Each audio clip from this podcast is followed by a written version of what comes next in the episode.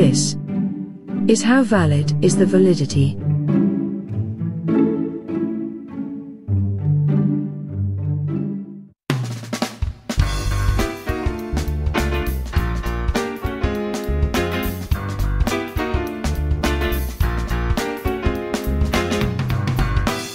This is actually working. Everything is working well. Oh my God. Welcome. This is the 20th episode of How Valid is the Validity. Are you kidding me? No, 20 weeks. 20 weeks. Actually, 21 weeks. I took a week off. Wow. I took a week off. That's longer than some relationships we've had. That's uh, longer than my marriage, honestly. That was good. That was quick. That was quick. Yeah. I'm not going to say anything. Hey, Chad, What's up? honestly, uh, I just got back from Mexico. I, dude, I'm so jealous. You showed me some of the videos, and Well, I mean, some of it was pretty gory, but I it, it's it's it, listen. I, I'm going to be honest. Over over the next couple of weeks, we're going to have some uh, some people on. Um, uh, tonight we have a great guest. Jared Neiman's going to be here, and I'm really excited about that. oh, I'm so pumped.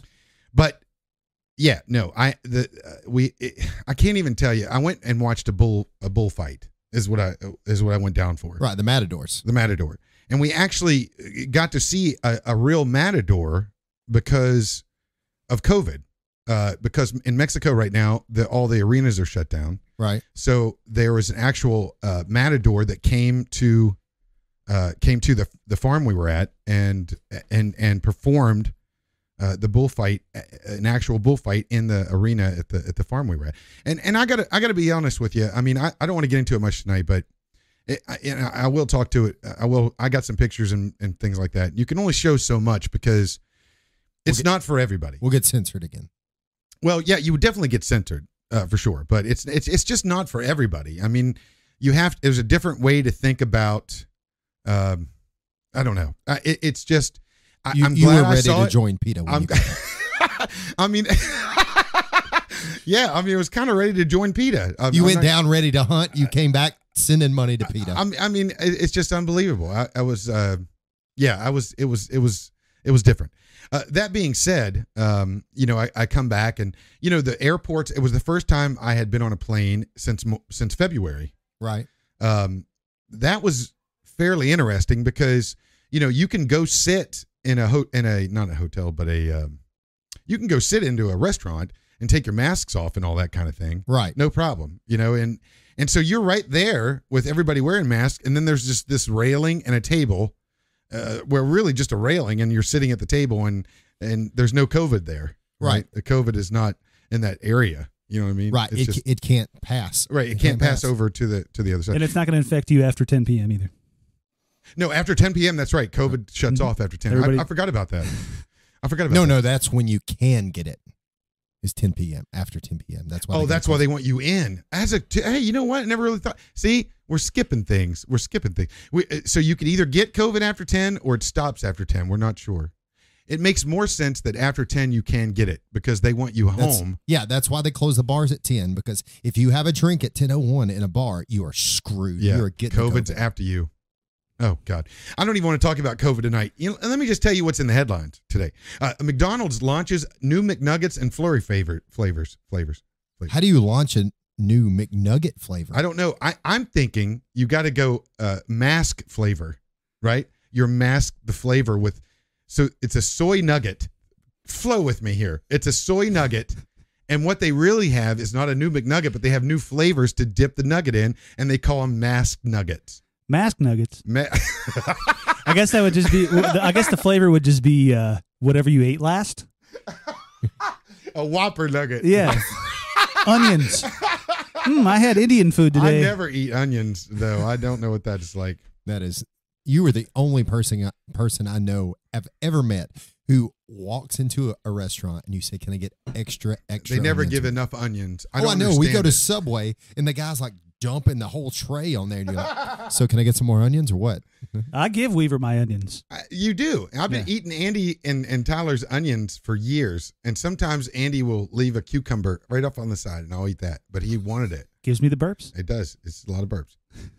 The other thing is, and you know, I don't even want to dip into this because, uh, you know, basically we have started COVID over again uh, with the shooting in Wisconsin. Uh, you know, and so it's this whole other thing. All I'm going to say is, take some time and watch uh, the man's mother.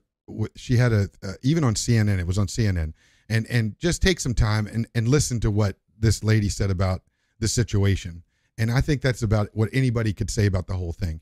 I think we got to give some time and let things let us find out what happens because now you're seeing the George Floyd stuff too. You're now there's all kinds of stuff coming out about George Floyd and that situation. And I'm just we can't keep burning you can't keep doing this obviously, but basically we've just started all over. So Well, you That's can all I'm keep gonna say doing it until. November. well, I mean, maybe maybe so. I mean, it is definitely weird that we've had to deal with more of this stuff in the past six months than we have in in in ten. I, I don't even I don't even remember Since being the this bad. 70s. I mean, I mean, this is bad. I mean, it's it's it's bad. Was it uh, Joe Diffie? What did he say? Set him up, Joe.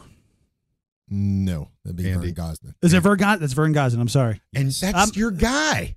I, Vern love Gosdin I love is your Vern guy. Gosdin. Well, I Such- do like Vern, but Such an incredible. set him voice. up, Joe. Man, It's per- Set him this is up, perfect for Joe. and Play walk Well, I, I got to say that if you're looking at the DNC and the RNC uh, conferences going on right, uh, you know, over the last couple of weeks, and and the RNC's over tomorrow, obviously, uh, or of course, that, that that the RNC definitely has has a, a more of a vigor than the DNC had.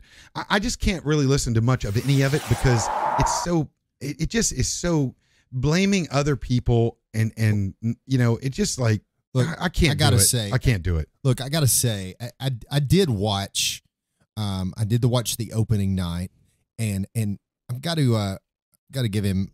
Why do we keep putting the Biden thing up on my name? I don't know. I don't know what you're talking about. God, I, I ask you to change that.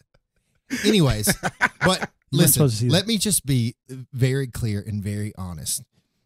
Anytime our president speaks or has engagement with people, um, I, I typically cringe a little bit because you never know what he's going to say. It's George You- Bush syndrome, as I like to call Well, even even Bush was a little more eloquent No, that um, okay. Anyways but I, I will have to say I, I was very impressed with the way he interacted with the uh, the first responders that were in the white house and let them have their time and let them talk and i i, I was very impressed by how presidential i felt he was in that moment which I, i'm again i don't typically i, I I, understand. like what he does No, I- economically but when he talks it makes me go yeah, shut up Well, and, and that's and that's the problem, right? We all know that, but I mean, the issue is that, and I've said it before, that he definitely looks a little more uh, subdued right now, and and I don't know if it's just because of all the stuff that's going on, or whatever the case is, or maybe because he realizes that you got to come, you you he's got to chill out. I mean, you don't see the Twitter stuff like you used to. I mean, it's it's definitely coming down a little bit as we get closer to November, whatever the case is. That being said, moving into these other things, uh, what you're going to start seeing is places like Minnesota and Seattle and Port and and uh, uh, Portland. You're going to start seeing these lawsuits come up, and and right now the DOJ is seeking uh, data from uh, Cuomo and uh, Cuomo's p- particularly, but other governors from Pennsylvania, Michigan, New York, New Jersey, related to all of the people that they let back into the uh, rest homes. the nursing homes Yeah. yeah. So, and all the deaths that came from that, right? So, uh, you know, there's been, I think, uh, uh, how many uh, worldwide? There's been, I, I, I think, what are we up to now? 250 million cases I yeah, worldwide can't that have, that have happened. Um, regardless, you're you're going to start seeing this. So, I, I'm going to say this: if you know, if you're in, if you're into not conspiracy, but if you're into understanding history and and, and wanting to know what like okay what happened to the FISA? What happened to uh the, the all the all the espionage with China? And and things just kind of go and they pass and you, a year goes on and you just kind of forget about it. This is one thing that you kind of want to keep an eye on because these lawsuits that are going to start happening that where people are going to start suing states uh, for not allowing uh, you know the military to come stop burning the cities and all that kind of thing and and and th- then this kind of thing where New York had the most uh, deaths of anybody, and he was the first one because in the beginning, everybody looked at Cuomo. Every Cuomo was on the TV more than Trump was. Well, it helps when your brother is on CNN as well. Well, regardless of that, I mean, they were using even you know it didn't matter what network. I mean, Cuomo was like this, and, and New York is always child, you know yeah. New York's always the whatever, but they've had the most deaths of any any any state in the union. So so this is going to be interesting, and, and keep an eye on it. That being said, gold medalist uh, Usain Bolt tests positive for uh, COVID. Yeah, and they used Kevin Hart's picture to. Are you kidding me? No, you didn't see this. I didn't. I don't want to see it. So one of the uh, one of the news outlets ran that headline, and it had Kevin Hart's picture on the On Usain with- Bolt, Yes, seriously. with it, it says Usain Bolt test positive for COVID nineteen. Oh, my God, and They had Kevin Hart. Hart's picture. That guy it. can't win for nothing. You know what this means, Andy? Andy, you know what this means? What does it mean? You can't outrun COVID. I can't run very you fast You can't outrun anyway. COVID. Fastest man alive couldn't do it. That's Um, right. You can't Yeah. outrun COVID. So if you've been thinking that you could outrun COVID, you can't outrun COVID. Because if you, Usain Bolt can't do it, nobody can. And you know what? He's only 34 years old. That's why I feel comfortable making that joke because he, he's he's got a 99.9 percent chance of making it. So good for him. Can't outrun it.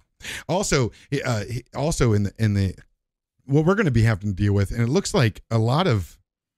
It looks like it's going to skip. What you know? This is a weird uh, storm coming. Uh, Hurricane Laura mhm. and I've known some Lauras uh, who this makes more sense to me now. It's a Category Four storm, but it's coming up through Texas and it's going right through Arkansas, a little bit of Missouri, but uh, Tennessee's going to get smashed. Tennessee, but it misses Alabama and Georgia. I- I'm, I'm, I think you're going to be okay. I think your family's going to be okay. Thanks for that. I, I just- I was didn't worried about you you. got the meteorology degree. No, while I did. I. I, but I, I didn't know this was going on. And if you saw that, I was going to put up a picture of the shape of this thing, but it it uh, it, it looks like um, it, it- a penis. It looks like a penis. So I was just gonna, I skipped it. I skipped it. Uh, I saw the, I saw something the other day that said I get there's another hurricane that's coming. It's called Marco, and then there's two more right behind it. And it said somebody really missed out on the chance to have Marco Polo. Polo. Oh my God! The two storms just talking to each other. Yes. Marco, which way you want to go? You don't have the. Andy just smelled his breath. No, I'm telling you, I was telling you to talk What? into the capsule of the microphone. Oh, I apologize.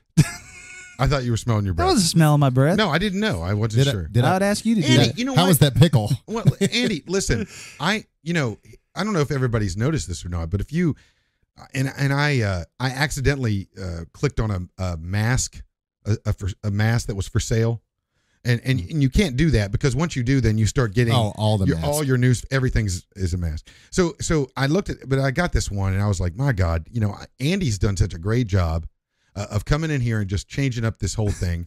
And basically making I, I I wasn't even here today. Andy Look, just your, told me your stress level today was the lowest when- it's ever been. I- look, I, I walked back in the door from uh, from a riding session, and I was sure that I was going to walk into a storm today.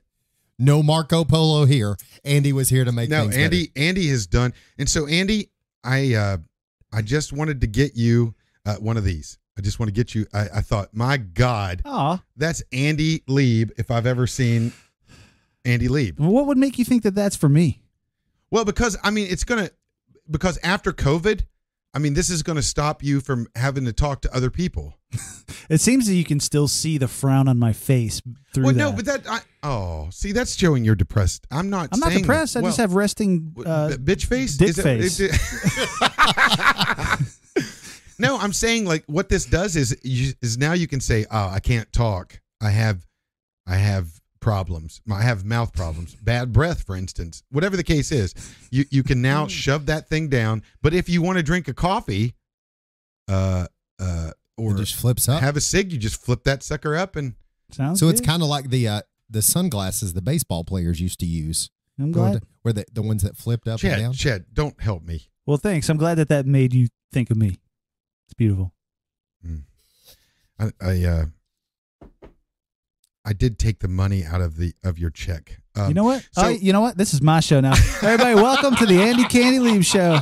Uh, I appreciate it. Andy Candy, I, you know, you know, I got control. I've got control. You know that, right? you suck balls. I, I wait. That's a great shot of you, by the way. I do look pretty good, don't I? Dude, Andy Candy Lieb. Every time that put bassist, inventor, weightlifter, overall. Remind me to get rid of the basis part. Entrepren- entrepreneur. hey, look, and, and just in case everybody understands, we've got new windsocks on the microphone, so it it's looks not new microphone. it looks it looks as your friend. it looks is- professional. It looks professional. Did you call it a wind So- sock? So listen, for the first time, uh, wi- That's what they are. Yeah, uh, they're not bunk socks. I can tell you that. Uh, well, for They some ain't a people. filter. So so so let me tell you something.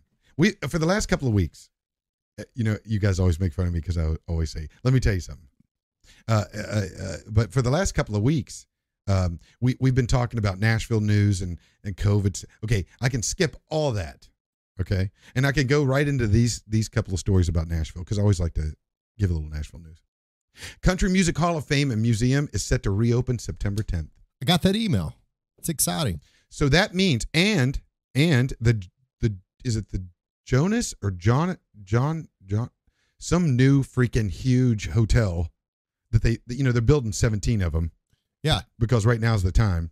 Right. Uh, one of them is the Jonas. It's the Jonas. It's Maybe not the Jonas Jonas Brothers? brothers. Not the brothers. But I will say this, and and just as a sidebar, the girl from Game of Thrones that married one of the Jonas brothers, the hot, tall, The redhead one. The redheaded one, I didn't know but this. she's not redheaded in normal life. I didn't know this. Oh, okay. Oh yeah, she Sansa. married- Sansa Stark. Yeah, and he is like he is like five foot two. She's seven foot two, at least. There's at least twenty foot of difference. Is that what that is? Seven five? Yeah, at least thirty feet. And I mean, and I was like, I bought these shoes with heels to, because I thought I had a chance. I thought she Plat- was single, Platforms. Yeah, so I had to give those away. Um, it's a shame. I wonder why those showed up in my closet. Yeah. Well, good luck with that. I got to get Eric back. Uh, the, so the, so now there's some good news. So if you want to come to Nashville, You got one thing you can do. you got one thing you can do in the afternoon. You drink until 10. You go over to the Jonas Hotel. You sleep it off. You go back to the Hall of Fame. you go back to the Hall of Fame. You, I mean, fortunately, it, it is. You can buy a family membership for cheaper than you can go once, and then you can go unlimited time. So, if you want to come here for a week and you want to go every single day that week, just buy a I. I thought I told you not to help me. Okay, so here, here's the thing, Chad. And I, I got to tell you, you are the only one that would understand what I'm about to say. oh God, Okay. Have you ever, as a police officer, got a warrant, went to somebody's house, and it was the wrong house? Not that I remember. Okay. In Nashville, three police officers are now on suspension. They get a warrant that's outdated. I don't know if it, this was four months ago and they're just catching up on their work. They go over. This is a, a search warrant or you- arrest warrant? it, uh, that's a good question. Let's just call it a search arrest warrant. It's What- not really. What would allow a what would allow cops to uh, take a battering ram and push down your door? Typically, a search warrant. Okay, so it, this was a search warrant. A, a, a- a kid breaking in some cars, whatever the case is, they think they got him. Whatever. This arrest warrant's out of date. Did they find my gun? Well, no. hey, listen. Just because, as Andy likes to call you, walking the beat. No. Yeah. What did what, what'd you do? Walk the beat. Walk your walk the beat. Walk the beat. Andy asked me that like every day. So when you were a cop, did you walk the beat? No, no. So so these guys, it was a bunch of cops. There was like uh, they're in the It was from a the, unit. It was a it was a unit for sure, and, and they they yell into this this woman's apartment. Uh, well, it was an apartment. It was like a it was a one floor thing, and they were like, "Ah, we're coming in, we're coming in." She goes, "No, no, no." She was sleeping, and wakes gets waken up because of all this noise. They bust down the door. She's completely naked, right? Standing at the door. She tries to put some clothes on. They've got guns blazing. They say no clothes. She's standing there naked. Two of the dudes look over at each other. This is the wrong house. Were camera phones out or no? I'm gonna say Is there footage of this? Because that you, uh, okay. Oh, I'm sure there's body cam there was footage. footage. Yes, there was footage of everything until you walked in the door, Oh. and then that footage, yeah, got star searched. No good. No good. So those guys. So I mean, basically, here here's what we're here's what we're seeing as a, a society right now. Let's just put everything bad that police officers do out into the world. Nothing good. So of the six not a- not a and gr- fifty thousand, Not a great time to make that mistake. Right. So that's exactly right. And so I've got to I've got to say that even after Westcon, even after all the crap that's going on right now, something does have to change on how we're going to like at this point don't even go. You know what I'm saying? Like don't it just as a police officer, it's like don't even don't even go at the, for some certain things. It's almost like let the social workers go. Let let let Serve a Let- search warrant? cer- whatever the case is. I mean, this is this doesn't get any better. It just every day when you get bad stories like this, it's just going to get. It's, it just goes to defunding. It does. It's it doesn't even go into any kind of rational thought. You know what I mean? Look, I- I, I get what you're saying, but if if you want to start taking away elements of of working cases, I mean, Right. I'm with you, but we, we're we're no longer talking anymore. There's no de- right. There's no debate. It's just like we're going to put out this story, and then the next thing is take money away from the police. Well, I mean, and and that's that's mainstream media's prerogative to to incite that riot. You know, there's there's a million great things that cops across America did today, but this is the story we're going to share. Yeah. I So- mean, and that, that's what I'm saying. Milwaukee, right? That that we're talking about. Yeah. The, um, so um, the NBA, uh, the NBA is uh, apparently a lot of guys are going on strike. This is kind of today. So yeah, so a lot of guys are going to go on strike, and it's not in their contracts. well, uh, well, they can do that. so Yeah. the so the NBA now has has has suspended games. And the Brewers aren't going to play as well, Well, from what I've heard. so uh, apparently the the, Damn. the Bucks uh the Bucks were going to boycott the game tonight. So instead of um dealing with that and letting them act however they want, the NBA said, "You know what? We'll just suspend all games until this gets resolved." Right. I mean, I mean, and they're in the is there- playoffs there- right now. yeah, they're, they're uh, su- the playoffs are now suspended. You know, it, it, it, and this is happening. We're in the playoffs. What six months after the NBA season was supposed to be over? Yeah, I mean, and it they got really to the, they got to the start again. playoffs really fast. really fast. It was like seven games. Yeah. Yeah, But but I mean, going back to going back to this, I mean, even this man's mother is saying, "Can we please wait until we know what's going on?" Because this guy was, you know, there now there's another there's another video of him wrestling with the cops. They tased him twice. He's not stopping. You can't. This is you can't. It, it just can't be this thing where where a police officer has no ability to even stop you to talk to you right? And then you're going to go reach into a vehicle and nobody knows what you can't do that. And and even his mother is saying, "Can we just wait before, you know, don't stop burning But and that- looting?" I mean, but this is not that doesn't work with a narrative. Never, never are media outlets going to wait to get the whole story. They're going to start reporting, and then when it's wrong, they'll print some kind of little retraction or say, you know, at the last minute, you know, and that's what's happening with George Floyd. So, I mean, everybody's got to chill out for a second and let things come out and then make a decision. You can't do it based on a 15 second video when you don't know. I mean, there's not one thing in one person's life. There's not one thing that you've ever done in your entire life to where 15 seconds would make you understand the whole story of any situation. Meaning, if you got into an argument with somebody and you were trying to explain this argument to somebody else, you couldn't just take 15 seconds out of that argument and make it make sense. You have to know the, the, the origin and, and how it got to that point before you, you would make a decision. But yet, news, people, whatever the case is, it has no problem making that decision before we even know what the hell's going on. I, it just makes no sense. Whatever. Well, everything is trial by media. Oh, my days. God. With Okay. justice system, doesn't matter at all. Courts, why do we need them? Let's let's just let CNN figure it out. Okay. And that uh, okay. Let's let's move on because I did not want to get into that. But I, I Happy I'm- show tonight. Okay, listen. The, fir- the, the this is one thing that I'm I'm interested in.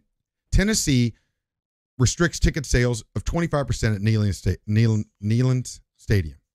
Th- This is the first college football information I've heard. Uh, uh, Alabama has done the same. The University of Alabama has done the same, and uh, ban tailgating on campus. Uh, I How do you do but- that? By the way, I'm, this, okay. So why I bring the story up is because of this reason. How college students don't already care. They don't give any. Well, so the, the Care. other thing, so the University of Alabama has refunded tickets to all students. All all students got their money back. So these are not student tickets. It's, it's not students going to the football. Well, when you're a student, So- tickets are like ten dollars a piece, right? They're free. well, no, Are they no, free? they're not. They're not free. You you have to buy a, a student ticket package. Oh, Um, you're a good point. Really? Touche. I've been but- out of college since the 70s. I apologize. They were free when I went. I guess if it's somewhere like Alabama, Yeah, Yeah. Alabama. So, but So the first thing they did was refund refund all the students' monies, um, and then they limited capacity to uh, it. it it's a you know I, I think they're doing like twenty thousand people maybe. It, the the stadium seats one hundred and ten, um, and then they banned um, tailgating anywhere on campus. I don't think if you're off campus, never going to happen. There's not one person that's going to tell me in this freaking world that you're going to stop college students from tailgating. I mean, as a matter of fact, oh, not so- letting them, that many in is it's going to be worse. Well, you, you're you're good. First of all, it's Jesus, typi- calm down, It's Chad. typically not the college students who are tail who are tailgating. I mean, they're they're doing it at their fraternity houses or whatever. I mean, tailgating is typically more. You could tell. Fans. You could tell. Chad really soaked it in college. Uh, I'm going to move on. Uh, that look he just gave me. Were, were we having more discussion, or are we just throwing that out? no, no, I'm just telling you. And so I'm and and and screw that. I just wanted to have a little Well, bit of discussion the about only these. only two conferences left that are going to play college football are SEC and ACC now. Is West Virginia either one of those? Which one's West Virginia? in? Yeah, they're playing ACC. Okay, whatever.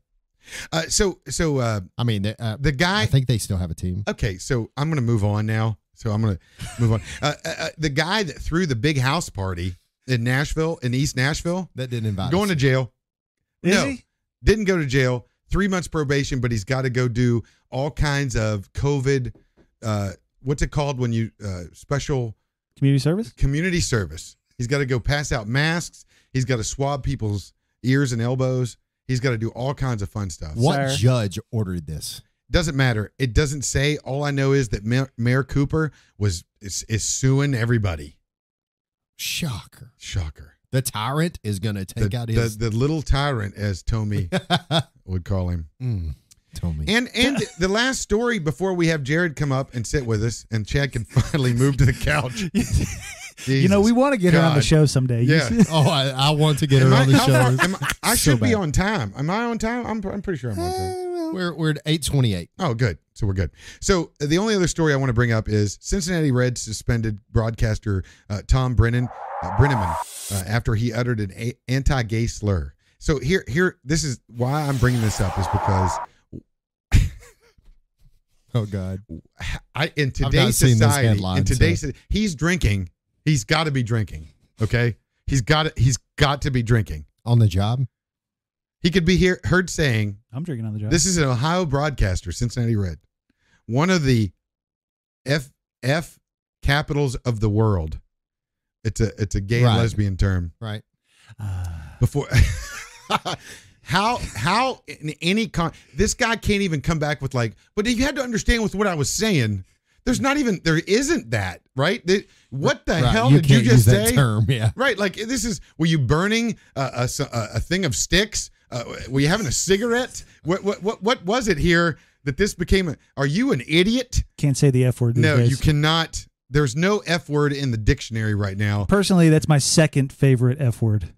Oh my my god! God. There and that and Well- then that's the last show. So 20 it. episodes. I didn't Great say it. job, Chad. Yes. nice job, Andy. I Good didn't job. say it. I 20 didn't. episodes. Oh I my didn't say it. God. Everybody, we are here with uh, one of my good buddies and just most interesting men, and I can't promise you I know what's going to come out of his mouth. But uh, Jared Neiman will be back with us next, next uh, here after these uh, messages.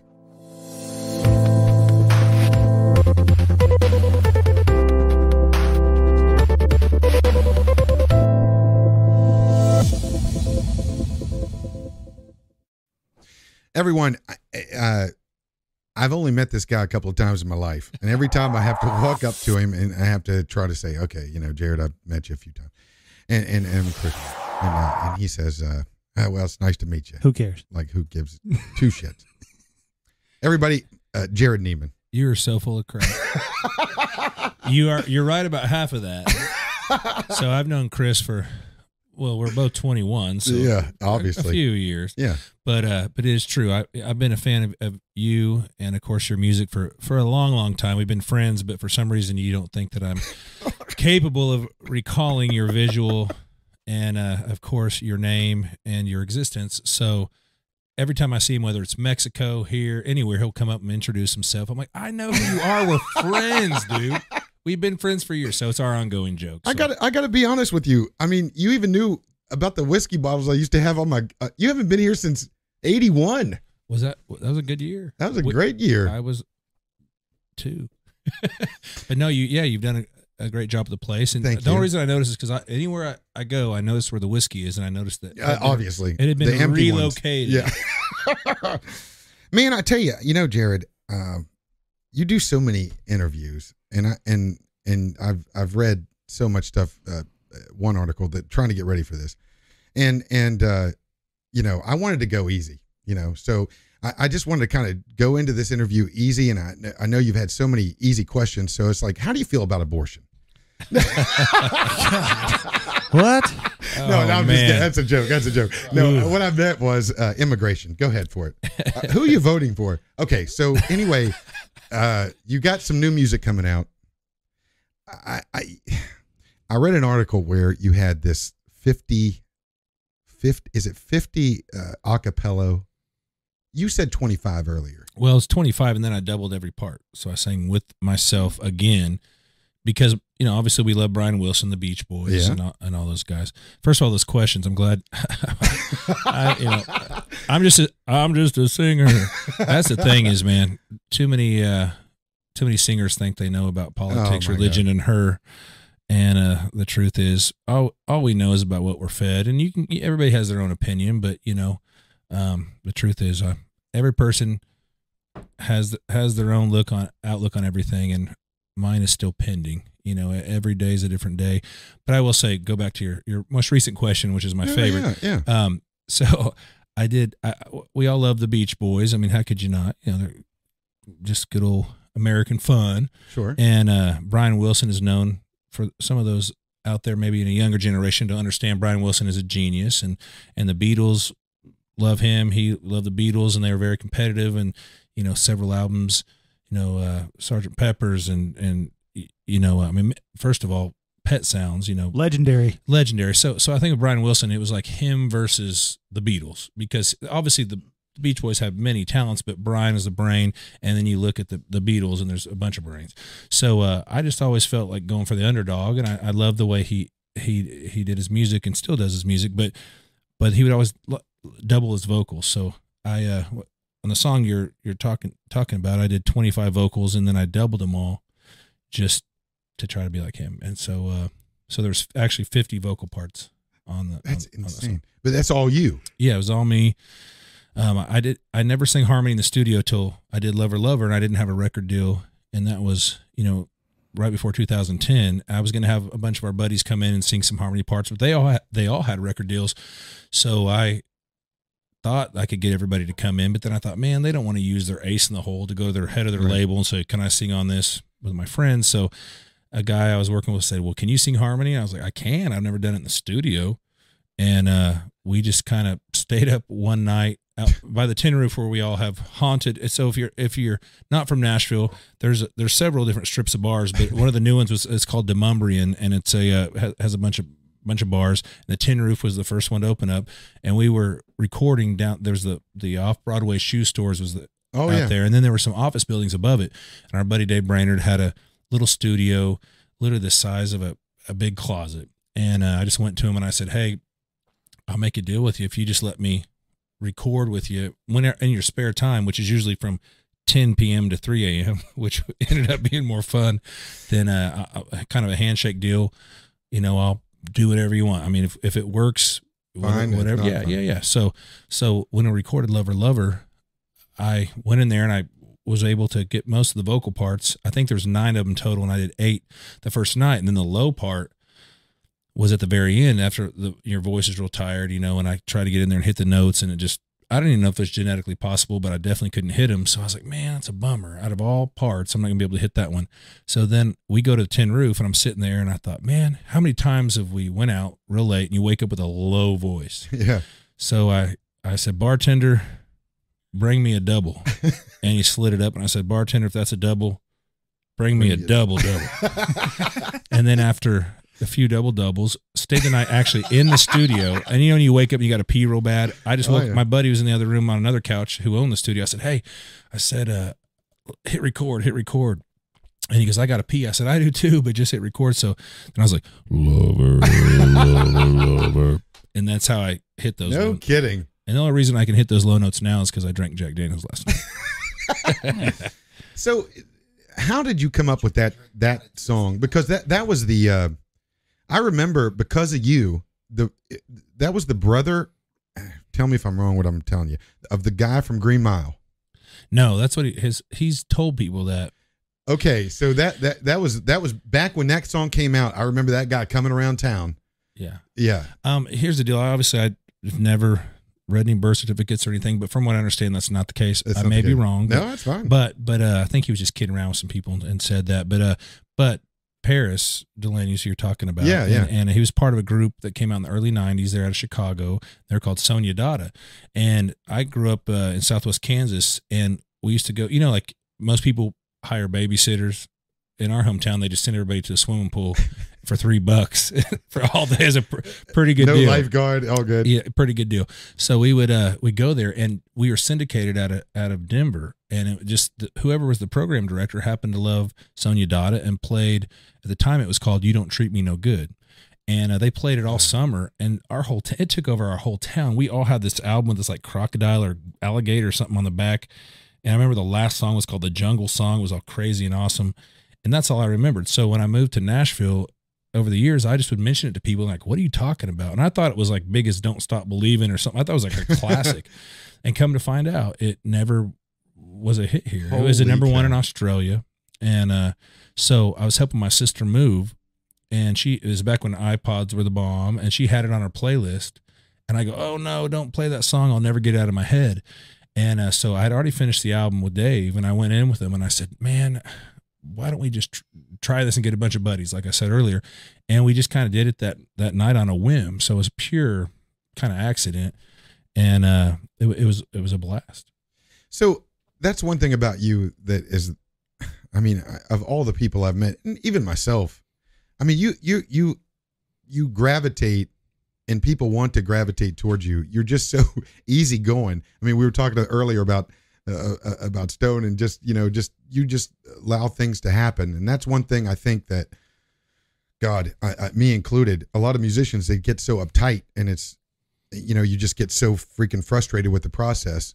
I remember, um, you know, you've been recording in your basement, and I know that you know in the red room.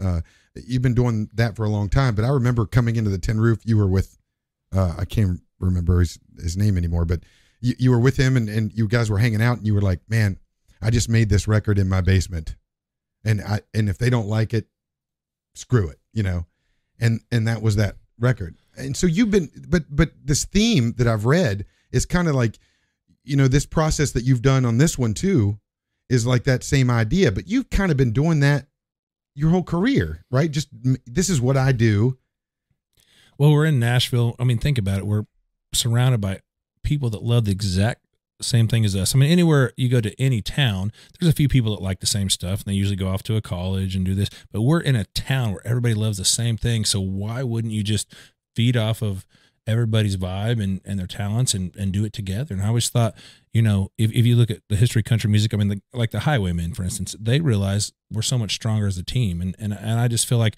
you know, when I moved to town and Jamey Johnson, Lee Brice, Randy Houser, guys like that that we were hanging out with, we all would sit around and say, "Oh, I hope we can write with Kim Williams and Dean Dillon and all these our heroes," and not realizing that I'm hanging out with the some of the best talents that ever came to town. And then once you hear them all sing, you're like, "Oh man, everybody's that good here."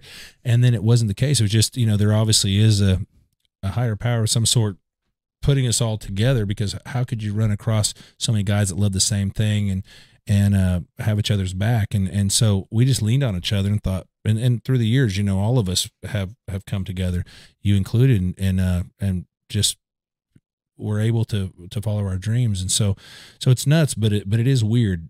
If you really sit back and think about the astronomical odds of everybody Yeah. getting together it's it's really cool. And you know there's someone looking out for us for sure.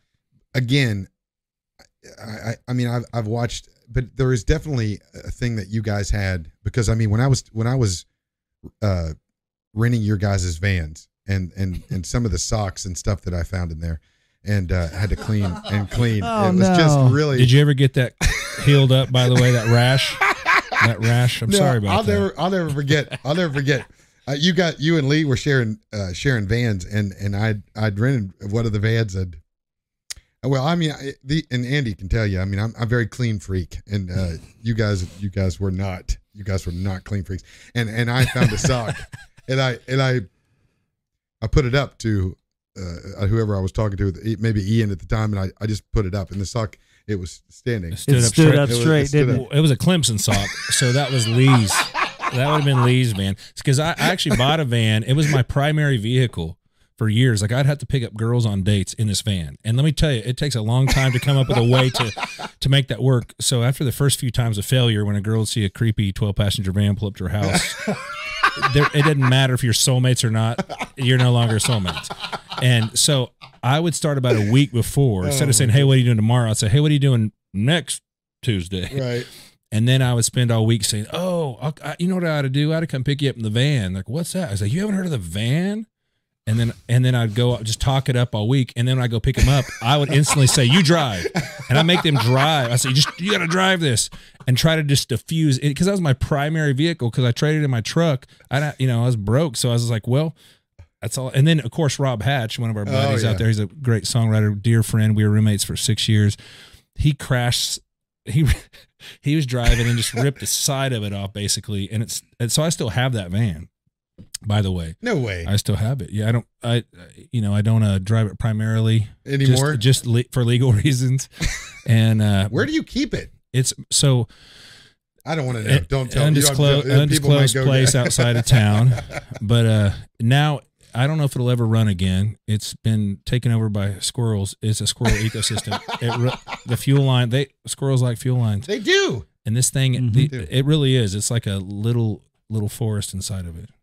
Spiders and squirrels and all. So you you you've basically uh, provided a coral reef uh, for above above water. It is. Thank, Thank you. you. for saying that. Makes me makes me feel better. God, I love you. But I love going out there and open it up, and I'll just find random crap from years ago in there. I'm like, oh my god.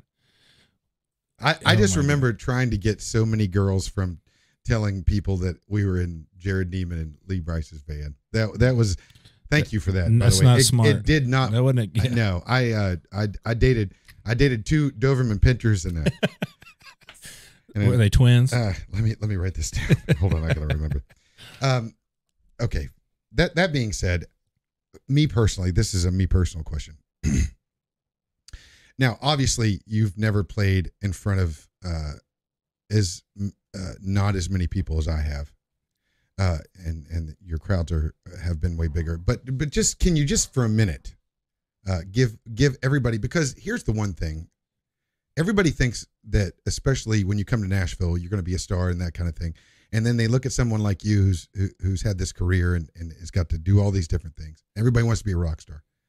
What is the worst? Just just that gig. When I say it, it comes to the front of your mind. Did, did- you were just like, I'm. This might be my last So last gig. nobody ever wants to hear anybody that's their dreams have come true in any facet complain. So since you asked it, I'll just say this. Everybody that's been kind enough either to, to say they love my music, hate my music, as long as they listen to it, I appreciate that because everybody's opinion is correct because it's Sure. where their heart is. It's That's what they like, you know, and, and they're standing up for what they believe in. So that is fine with me. If you think I suck, whatever, that's that's great. I mean, that's your opinion, and guess what? At least you care. It's not the indifference. The hardest part is I've been through four record deals, and I'm very grateful for every opportunity because I had a chance to put music out. But what happens is they ba- basically you're a couple degrees of separation from actually people that you grew up with, who, who you are, the people you grew up around, and and when you work at a record label, you want your artists to do good, but they they become at times roadblocks by not listening to you. They have meetings about meetings about meetings, and by the time you go to them, they have this whole plan set out for you, and you've not been in the loop one time. So by the time it gets to you, music is the absolute last thing on the totem pole, and it's bizarre. So the 90 minutes to 100 minutes, whatever you are on stage, which is a dream come true, and you're so grateful that anybody out of all the things they could do in the world, they're there letting you do what you love. They don't really see what goes on behind the scenes that has Right. nothing to do with music nonstop. And you're literally fighting to have your own vision. after they've signed you because of your vision. Like I did, you know, like you mentioned, I did that first album without any record deal. So you would think they would say, "You go do you." But no, No. no, no, no, no. and it's not like I said; they don't have malicious intent by any means. They just they want to succeed. So, but they and, and here's the deal: what gets weird is if you let every person around you have one percent of give, and you have twenty people around you, now you're only eighty percent yourself. Right. and people see through that and they don't you know they know that it's not it's not legit. So the people that come out and just rock and have number one hit after number one hit and it just a lot of it's luck a lot of it's fate a lot of it's talent a lot of it's just lines up they're they're good to go. But whenever you get caught in the muddy waters of the quicksand a little bit and everybody has an opinion about their own opinion and your opinion it gets it, it gets tough because you're you're fighting a fight that it is an uphill battle because they're trying to pull you into a world that's not you but yet they signed you because of you. So that's what I would say. God almighty. Uh, that's what I'd say is the I mean, that's toughest a, that's a hard statement. That's what I'd say is, is tough. The toughest out there is, and you're not going to go complain, you know, to everybody, oh my God, I don't get to be myself. Or, you know, it's just, people don't care. They just want to listen to your music and That's go right. to the next song. And so, you know, it's not, not worth the, the bitch and moan. But the, the truth is, there's a lot, uh, you know, as you know, you've been in the music industry a long time. There's just a lot of, a lot of give and take. And so where I'm at now in my life, my career, being able to do what I'm doing now, creating music at home, downstairs, and during this pandemic, taking a guitar and playing it, then going, oh, okay, I have a cajon and a djembe and other hand drums and bass guitar and this and that. And, and all of a sudden you're like, well, I can play this too. How cool. And then you figure out the piano parts. And before you know it, you got a song. And all of a sudden you're putting out music that you played every note on. And it's so liberating and so freeing. And you feel like a little kid again. Cause, you know, after going through, I remember my last, for everybody out there that knows me, I started making jewelry. I was so like bummed out about the music industry that I just I needed a creative outlet and I just wanted to raise some money for our, like our, our charity and I and I just thought man I just want to make so I just started trying to do something completely different for a minute just to clear my head and now that I'm just kind of doing my own thing it's been so fulfilling and man it, it's so exciting to just to do anything you want and no one can tell you no. And and what's crazy is the two songs we just put out we're getting a better response from these You ever had- me, me and the, the people i'm working with. You know our guys in our crew management and uh there's a, there's a new company that we're working with a streaming called ingrooves they're amazing. And uh it's just all this positive energy. There's no one freaking out about this or freaking out about that you know i could say shit right now and right. Doesn't matter. Actually, you're you're done. We gotta go. here? That's, outta that's Did we cut, I've been- we, I've been- we yeah. cut off on that? Yeah, yeah. all right God well, thanks guys almighty. Well, you know, uh, wishful I- I- thinking. I- but I, but I'm saying you're just we're all real people. We're all real men, real women, or children, or whatever, whatever we are. But you get just to be yourself, and that's the most important thing in life. Is just you got to be somebody. So why not be yourself? how how my my thing is with, with you two because writing is so much i mean and obviously friends as we've been i, I mean it's still been an outside looking in as far as what you and john and and and and lee and and like that that that group has done as far as writing i mean how how how hard is it to try to write uh, how you feel without trying to put into it what you think might sell. You understand what I'm saying? Like, does that make Sure. sense? Well, a lot of us, you know, growing up, obviously listened to radio, and I've I've man, I've spent so much time with radio over the last decade. We I have some dear friends in radio. There's also, but there's a lot of people that they get in it for the right reasons, and some they have problems at home and they're dealing with you know financial situations, divorces, or or whatever it may be. Maybe they lost someone close to them, and you don't know that when you go into a town and you don't realize everybody's dynamics. You just think, okay, I'm just hoping that they'll give my music a chance. And so you just don't know where you're catching people in their lives and their careers. And then so, you know, trying to put a song out to radio through a label, when a label hears your music, they're just thinking what would work that's mainstream down the middle that everybody else is doing. No one wants to be a trailblazer. No one wants to do this. They're just saying, can we just kind of, you know, nip off whatever's hot? And they want you to kind of do whatever's the hottest thing at the time. And I, I just, I've never been, I, you know, whether it works or not, I've always wanted to fill the void, like whatever's the opposite, what's going on, I want to go for. And it's probably a character flaw, but the, the truth is, it's like, oh, why do I want to be like everybody else? They, that's already there. And so without like the, this, this new music as of now, we're not, necessarily pushing out to radio. Like I said, I, I hear from my friends all the time that I have these dear bonds with at radio, but without pushing that directly towards radio, I don't have to necessarily worry about, you know, to sound like Luke Combs or anybody else, which I love Luke and Sure. listen to his music, but I don't have to try to sound like him. I can do what I want. And that, and I think that over time, that will translate because people know it's you and they know that, and if they have, because also you hear what's on the, your one song a year, like in country music, some songs take a year to get up the charts. Well, if that's all people know is that one song, and then they never happen to listen to your album, Yeah. and then they hear something else, they're like, "That's weird."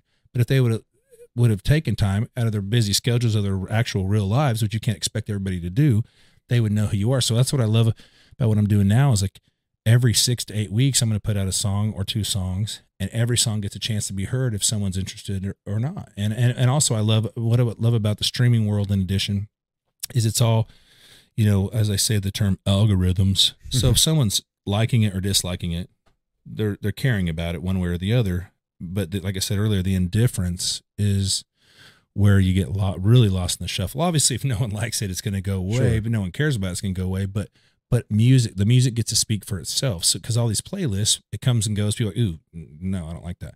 They're on a boat chilling, pass or whatever. That's cool. What is that? Who is that? And they see your name pop up over and over. They decide, oh, I want to go check this out. So that one song that takes a year to get up the charts is now no longer it's no longer there. It's whatever people are chilling listening to, and they can decide whether or not. So your music gets to speak for itself, whether it reigns supreme or not. The music makes the decisions, not deep pockets and, and Right. handshake deals. But even even you, even some of the songs that you had to or uh, put out, whether you had to or not. I mean, do you feel like now, kind of doing your own thing, that you whether it's that the songs are about you or you are chasing yourself? Are you just chasing yourself? So if a, if Tequila Kisses, for instance, does well, are are you going to try to catch more in that vein, or are we are you going to put out? You're just going to put out another song that's totally different. I, I guess it's whatever. It's know, just whatever whatever's you want. inspiring. For me, it's challenging. Like whatever challenges you. So at Tequila Kisses with all those vocals, like I, I found these Christmas songs that I wrote 17 years ago. I forgot I even wrote them, and one of them I decided to do kind of the, you know, the Tequila Kisses treatment with a lot of harmonies and stuff, and it's been fun because Tequila Kisses, for instance, is three chords.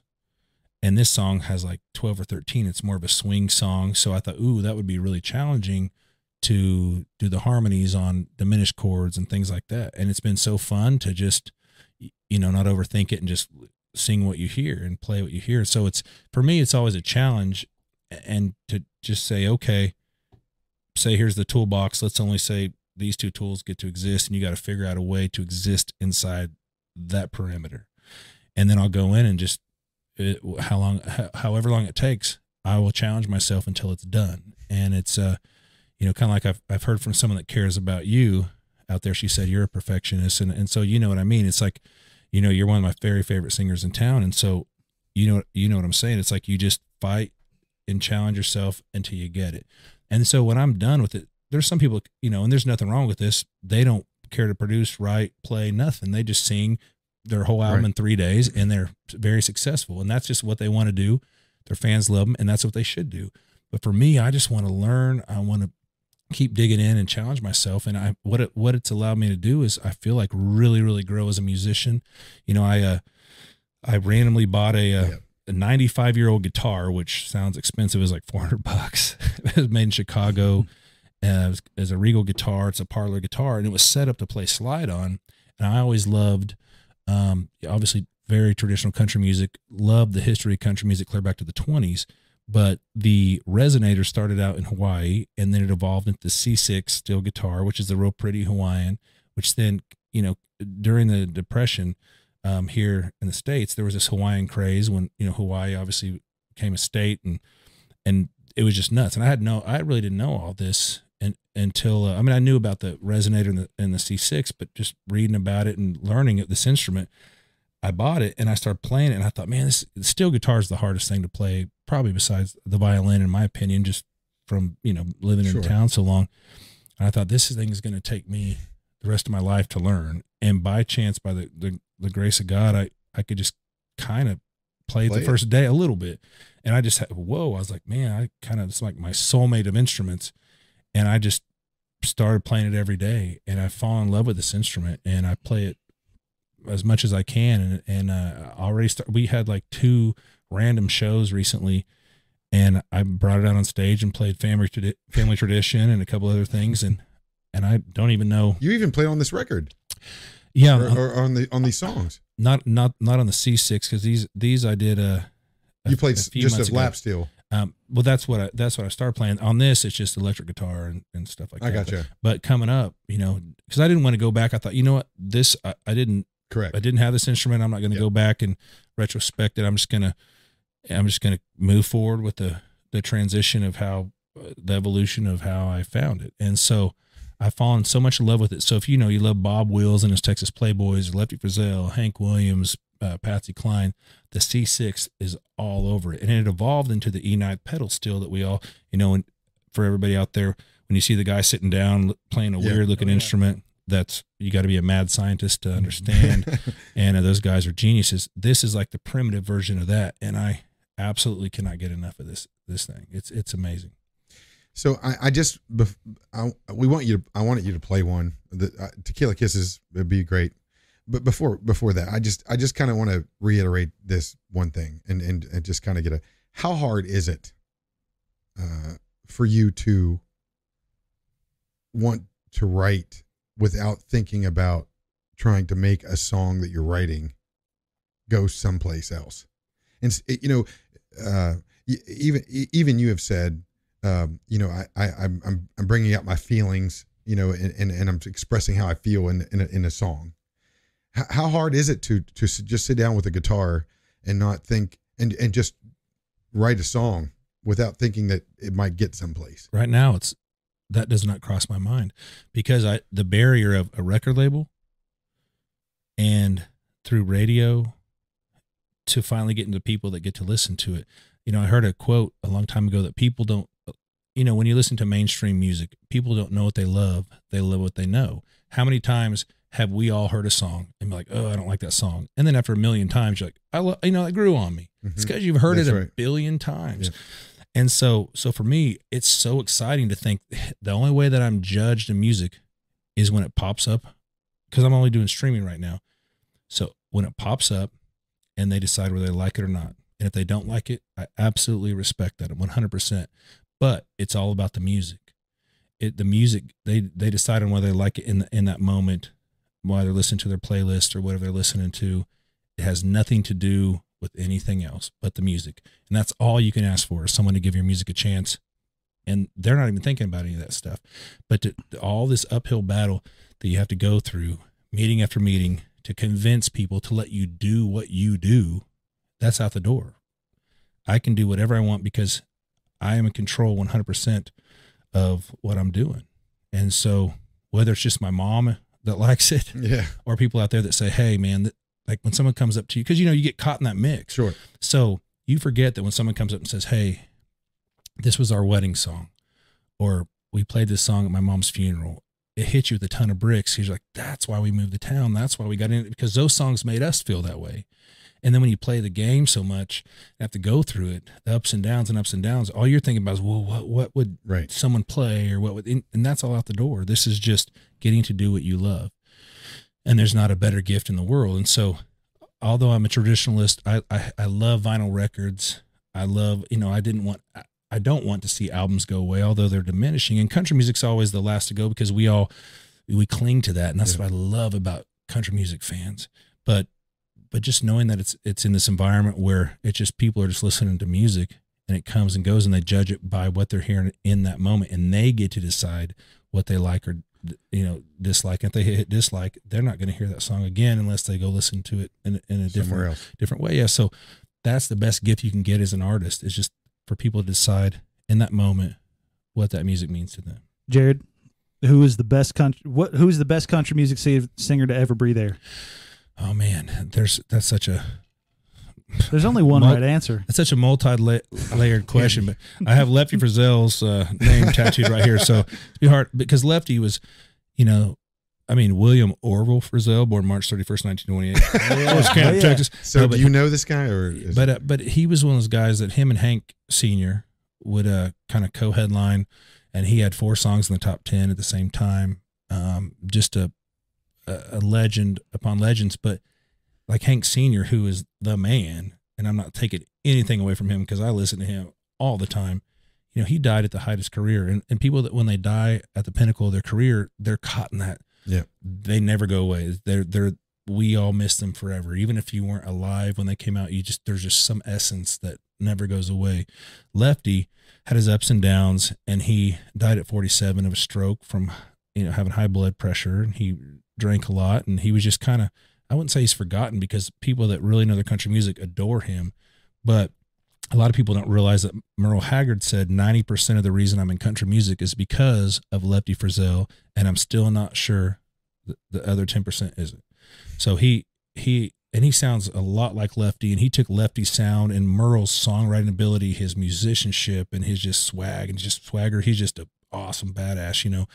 He took Lefty and just like a like a football, just ran it down the field and and scored, you know. And so the fact that he would pay homage to him like that, you know, I obviously really cool. adore Merle, but Lefty also is a great songwriter. Wrote "That's the Way Love Goes," you know, which Oh my god. which uh, Yeah. Rodriguez had in '74, and then Merle had in '84, and then you know he wrote uh, "I Never Ground Mirrors." We talked about that, you know, earlier before we we got on here, and and a, and a bunch of obviously the stuff that, that he did, and he cut, cut a great Bill Anderson song, "Saginaw, Michigan," and "Long Black Veil," and you know his first single was "If You Got the Money, Honey, I Got the Time," and I haven't heard you say George Jones yet. oh, j- Just well, waiting. I'm just waiting well, for let you to talk about George Jones shows up late. Well, here's the deal. George, conversation. George Jones, big lefty fan. You know, he he he loves lefty. But yeah, the possum. I mean, George Jones. I mean, seventy five. You know, here's the deal. King George Strait is the man. Yeah, And uh, if he walked in now, I would I, I would bow. There's there's a lot of Lefty and Keith's sound too. Yeah, Keith Whitley, that's his hero. But George, you know, George Jones, I always call him King George the First because he had seventy five top tens, and and uh, and he's he's amazing too. 75 top tens. So explain what that means i- i- to people that don't understand. Yeah, so this. everybody talks about how many number ones George Strait had, and I, and today I just today was uh, playing a, a video with nobody in his right mind would have left her, and uh, you know, which Dean Dillon wrote. George Strait is the guy that your girlfriend will still have sex with over you, no matter no matter what age he is. He's just that cool. I'm pretty sure that's a lot of Yeah, uh, and, and Go ahead. it sucks, but it's true. And uh, but like who? Okay, who's your go-to guy? George Strait. But uh, your free pass, your hall pass. but but you know George Jones is was just I mean what a voice and what a talent and and what an innovator vocally, what a range. And if you go back to hear like when he did White Lightning and Ah. and shit like that, he so was I got to he was ask so you. young. I got to ask you, man. Uh, uh, uh, and I know you've heard me before. I'm not. I'm not. I'm not the biggest country. Like even Andy. You know, Andy goes into bluegrass, and I and of course I I wrote with Harley Allen for years uh, when I moved to town. Harley. Yeah, Jesus, right. But I mean, my my guys were Bob Seger and Joe Cocker and all that kind of thing. But but how how I had any kind of um, respect for country music or, or or however you want to look at it. I love Willie and Waylon and all that kind of thing. Hee Haw, Oh man, right? So, did Hee Haw have any influence on you at all as a kid? You know, it didn't because uh, you know, my my mom when she was growing up, anytime she got in trouble, her parents would say, "You're not going out this weekend. You came home a little late, and you're going to sit right here and watch Hee Haw with us." So she hated Hee Haw because that was her punishment, not to watch Hee Haw, but to sit there with her parents, and that's ha- happened to be what they're they're watching. So she go, "I hate Buck Owens. Oh my God, Hee Haw." And so I remember I was playing uh, Buck Owens' greatest hits at Christmas one day. My mom goes, "I love that. Oh, Who is that? That's Buck Owens." that's the shit. So Buck Owens is one of my top five of all time, I and got uh, a talking baby doll for Cindy. yeah, I mean, Buck Dude. Owens is a bad. All those Christmas Mamma Jam. records he put out, they're the shit. Those are the best country Christmas Really? records. Oh man, I've Buck never heard of Owens, one of 'em. Christmas records are the shit. You want to hear funny? The funny that you brought that up. So when I was on Sony, they had a a massive company that would just do all your socials for you, and I was like, well, I don't want someone speaking on my behalf. I mean, how are they going to know like my personality, sense of humor? My God! So I, they're like, well, we just hired you know all New York, L.A., London, Nashville. They this company does everybody, and I, I get on, I get on my socials one day, and it says. I really like this Buck Owens Christmas song, but it's a little too twangy for my taste. I'm like, who the hell would say that on my behalf? And then and then I go through and it says happy birthday to Lefty Frizzell. then he spells his name wrong. And people were like cussing me out. So I went into Sony and I said, look, I don't come in turning over tables. I'm not biting off person. bat heads. but I was like, I can't have this person. And I remember going to Florida. We are headed to Florida, and it said, "Florida, orange. You're glad I'm coming to see you." I said, "They can't." I, I said, "I just let me post my own stuff." I was like, "Why is someone posting on my behalf anyway?" I was like, "You can call him Buck Owens too twangy." I, I mean, he's one of my favorites of all time. Oh, I would my- never a billion so people were putting shit. that out as you. Yeah, so I, I Oh, met the guy, and I was like, man, and I like, I mean, I like, you know me, I'm not, I'm, Yeah, not, I I'm not a mean person, No. but I was like, dude, I can't. Believe- I said. I said the most insulting thing is that you think that's my personality. It- you know that you looked at older posts that I put out and they decided to take that crap and put Buck Owens is too twangy, and it was a Christmas song. And I was like, I love Buck Owens, and Don Rich, and all. A lot of people don't realize. I've had people argue with me over this, but Buck, so Buck Owens and Don Don Rich was like his right hand man, Right hand man. badass guitar player, sang these harmonies. But did you know that it was actually Buck that sang the harmonies on the record? It wasn't Don Rich. Really? Don Rich did it live. You know, my back- dad's gonna text me here in about five seconds. Well, well tell me, Google it, look it up, because I, I got a two. I, I bought a two like double disc album, and I was I always, you know, we all love looking at the credits, and it's like Harmony Buck Owens, Harmony Buck Owens, Harmony Buck Owens. I'm like, what? I was like 19, and I couldn't believe it because I always, you know, knew Don Rich was, Yeah. and and he is the man. He unfortunately passed away in a in a vehicular accident, Motorcycle motorcycle accident, accident, and uh, and it, Buck was never the same. So it was his guy, but Buck was such a great talent that he sang all those harmonies on his records. And a lot of people, So where where so I, I, I Buck so Buck was really more of the talent on Hee Haw, for instance, well, than than Roy was more the showman. well, no, Roy is a oh. badass yeah, musician. Right. Yeah. Roy Clark was a great no he man. was the man. They both were very very talented. It's just what they were doing is I mean look at all the beautiful girls on. They're just they're just having fun and making a nice wholesome show for people. But no, they're all very talented. It just from like my mom being a teenager, being stuck at home saying you sit here while we enjoy this. It didn't matter what it was on TV. You're gonna hate it because you're a kid and you're. Right. It's like you're you know you're in detention. I mean, I'm the I'm the opposite. My dad played every Friday and Saturday night at the you know at the Elks and all the he played all the animal clubs and all that kind of thing and and and we would always they would always drop us off and we would watch Hee Haw and then we'd go to bed. You know, Well, my Hee dad was out playing. A lot of talent out of Hee Haw too, especially like in the more kind of uh, Oh, well, in the bluegrass vein. You got Grandpa Jones, String Yeah. Bean, all kind of sorts of different. Well, but uh, I God bring- bless more String tradi- traditional. heart, man. Well, String that's- Bean went away. But that's my that well, you you guys understand George Jones and Conway Twitty and those guys more than I do. I that was my gateway to them because I, you know Willie Nelson Sure. and Will and Jilling, Waylon Jennings and Kris Kristofferson those guys I heard on records. My dad had records, but uh, he did. Dad hadn't, didn't have George Jones records and didn't have Conway Twitty, so I saw those guys on Hee Haw sure. and and you guys have a way more diverse background on that Uh, and that's just you know I, don't- we're about the same age and i did you know i always wonder if, how much of hee haw mattered to people that moved it mattered to me a shit ton but i mean i didn't move here because of hee haw but but you guys were always in the country music Well, I loved, you know, I loved uh, hee haw. I mean, I didn't wasn't raised on it because I it was a little older. You know, it was on, but it was like I my my, my grandma would show me. It was so interesting. I, I I went to their house one time and she showed me Roger Miller and Eddy Arnold. And I thought, wow, what a dichotomy because Roger Miller singing about dang me, dang me, might have take a rope and hang me, talking about leaving his wife and kid at home while he's going partying and buy, and then make the world go away. my dad, my dad's a pretty pretty good. My and my little brother, they're super into Starday. They're country music historians, and my dad's telling me in a text here, Don Rich was pretty much the music director of Hee Haw. oh man, he was a genius. Yeah. He was the, he was the man. And Don what- Rich what was a stud. serious. Yeah. But yeah, had your dad ever heard anything about about about uh, Buck doing those harmonies on the record? Has he said Uh, he said what he said is that they would they they could switch equally. Um, Yeah, they well they I mean it sounded just the same. yeah, But if you look at the credits, I mean maybe Don did, but he, Buck's credited for all that. all of it yeah.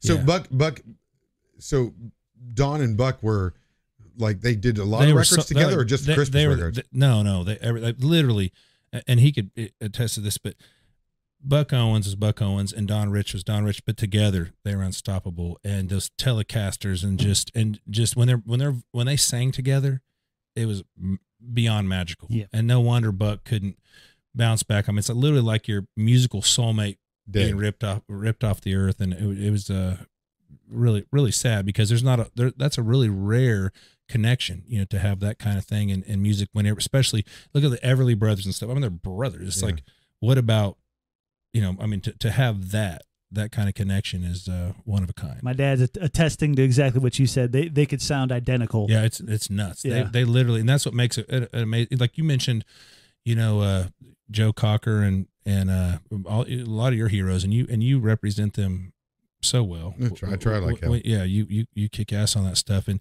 and you're just not going to hear when people go out there and try to sound like Buck Owens, they're imitating him and stuff, and but it's like that's because he's that good that the only way you can try to sound like good is just to imitate him, and Right. it's just more like a, you know, you're just doing an imitation. And it's hokey. At that point, it's hokey. Yeah, and it's I mean Buck.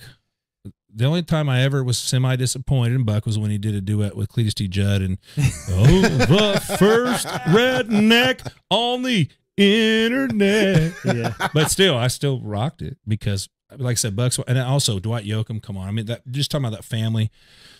Dwight Yoakam. I, I mean, I What do you I- mean family? What just what the is- family of the Bakersfield Sound, the California, the the, Oh, oh. the West Coast stuff, and and it's just. uh I didn't amazing. realize like how much.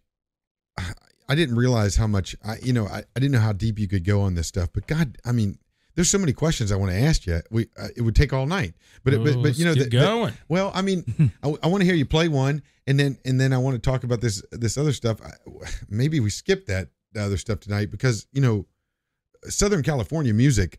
Did that have any effect on you back? You know that Well, the, the we- Eagles, the, the, the I would say just Linda the Beach Ronstadt, Boys. that- I would say just the old school, not that era.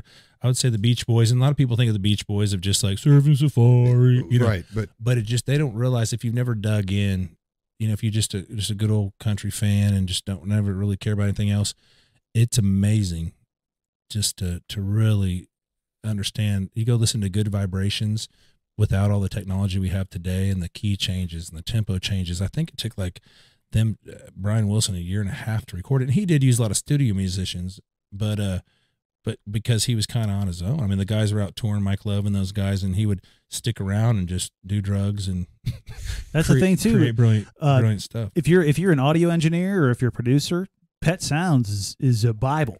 It it's, is. It's a Bible. It's I mean, crazy. it's something you can always reference. And what's heartbreaking is it, it it's not it hadn't sold it's like triple or quadruple platinum compared to like the Beatles, you know, 20, 30 Right. million albums. And it's it, that's another thing. I always go for the underdog because at times we all feel like that in this business. And it's just people that stay true to themselves. But it's very well known that that the Beatles definitely, as I said earlier, kind of they kind of ping back and forth. Like you know, they sh- show each other they respected each other. In fact, the Beatles love Buck Owens. Like, who's going to mow your grass? Which your, your Yeah. you and your dad would know. Oh yeah. It- Buck du- doubled his vocal, and uh, he knew that the Beatles loved him, and they um, Beatles adore Buck Owens, and uh, and rightfully so. And uh, you hear some of those like "Who's Going to Mow Your Grass" is the first song that pops to mind, and uh, and you hear yeah, the influence that he said. All right, I'll do a little, I'll, I'll put a little Beatles into my music shows, guys. You know hmm that I appreciate what they do too. And uh that and even like the Rolling Stones had Haggard come out and open up for him a couple of, few years ago before he passed away. And so all these guys are you know these rock and roll hall of famers. I mean you look at Elvis, you look at uh Johnny Cash, um of course Bob Wills's Texas Playboys and there's a, you know there's three or four others that are in the rock and roll hall of fame and country music hall of fame. And so Yeah. they've had such an influence on each other, you know, especially country music, um, on on rock and roll that a lot of people don't don't realize, and it's not their job to realize it, but it's fun for us as fans and people that are dedicating our lives to it to go back and go, whoa, our heroes had heroes had heroes, and exactly and and those heroes were respected all over the world by global superstars. I, I, I, I am the first one to admit the the early Beatles stuff uh, had Buck Owen tinge to it, but they were awful. I mean, it was just awful. I mean, and I'm a I'm a huge Beatles fan, but uh, you know, They cut a Buck Owen song. right? I mean, right. they Yeah, they they they, were very. It, it, it's it's very awesome because you know you always get the the the um, the the the soul music that Elvis stole away, you know, from the from the blues and all that kind of thing. It, everybody takes everything from everybody, you know, and and you're not great because of that. You just that's who you are, and that's what's cool. And and understanding where you come from and what you watched and you know, like I, I remember listening to Alvin and the Chipmunks records when I was a young kid. You know, Classic, classic, another I- I- I classic. mean, Rocky, Alvin and the Chipmunks. You know, not not to not to take away from the seriousness of, of how I started that conversation, but I, I remember, uh, you know, having a, a box of records, and it was like, you know, Steely Dan, Hey nineteen, and and Alvin and the Chipmunks, and and and uh, dueling banjos, and just all this eclectic. Did you say Steely Dan and then Alvin and the Chipmunks? Yeah, Yeah, I don't really know how that fits in the same sentence. that's what was in this box. Who would you rather have sex with, Alvin, Simon, or Theodore? I would have Or sex Walter with all three of them. That would be the only one that where where anybody would look at my penis yours? and go, yeah, Walter Becker. At least Walter Walter Becker would get you high first, I'm sure. That's fair. Touche. Bring in Smurfette and we call it a deal. All right, I'm gonna. I'm just gonna say this because we're talking hmm. about it. But I, I wanted to have sex with Smurfette. I just, I did. Who doesn't want to have sex with a, a random mushroom? Aren't they all mushrooms? Okay, I'm just telling Are you they- after mushrooms? after explaining to people that I used to uh, look forward to the J.C. Penney catalog coming in, in my mail every week. This is a big deal for me. This is I put it out there. I've- okay, so everybody, listen. We uh, before we've been drinking a lot. Yeah. a Not lot. not enough. A lot, but not enough. of- Dude, I got to tell you this real quick though. So speaking of J.C. Penney catalog, so I go home to visit. I go home to visit my parents from college. So I'm uh, 19 or 20, and I go into the restroom to sit down, and I see a Playboy sitting there.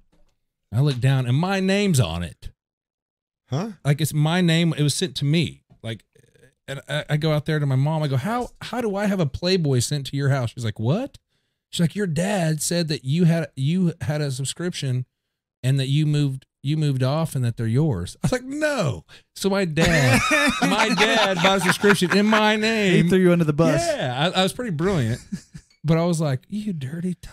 Okay, so i love you dad. okay, He'll I love love do it better than you can. I also love him, and I got to be honest with you. I was really disturbed uh, that I, I, I really, when I found actual nudity, it really bothered me because having underwear on is way more sexy than nudity. Everybody, we're with Jerrod Niemann right now, and and I, I just want to say this has been one of the funnest nights of my entire life. Jerrod's going to come back and play a song for us uh, after we see. Uh, I got some pictures of a JC Penney's catalog. We're going to be right back after this. Messages from our sponsors, Hertz Audis, and then some other guys. But Jerrod, play a song for us, will you? sure Okay. Uh, I hope you don't. Everybody, Jerrod Niemann with a new song called Tequila Kisses.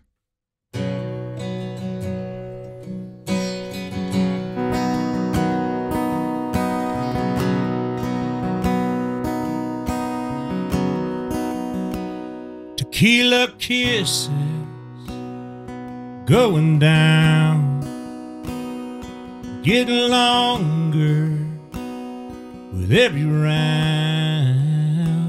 She don't know me, she don't mind. Tequila kisses tonight. Don't we all wish we could remember tequila kisses?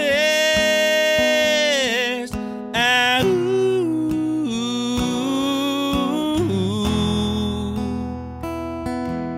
Ah, ooh.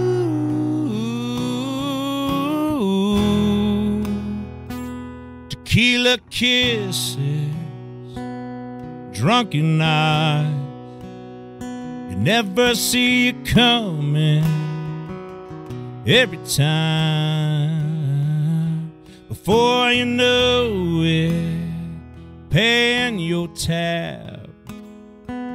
Tequila kisses in the cab. Don't we all wish we could remember tequila kisses. Ah, ooh,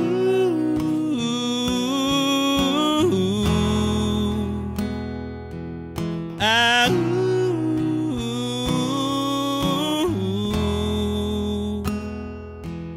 ah, ooh.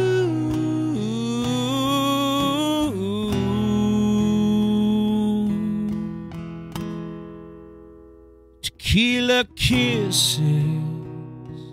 morning light on her lips. I still taste the lime. She don't know me, but she don't mind. Tequila kisses to say goodbye. Ah, ooh.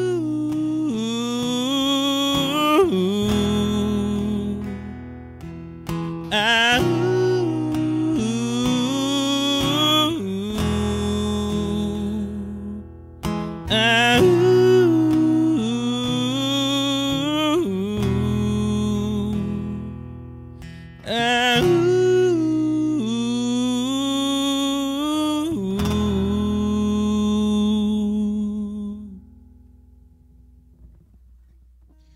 Tequila Huh. kiss. Tequila kisses.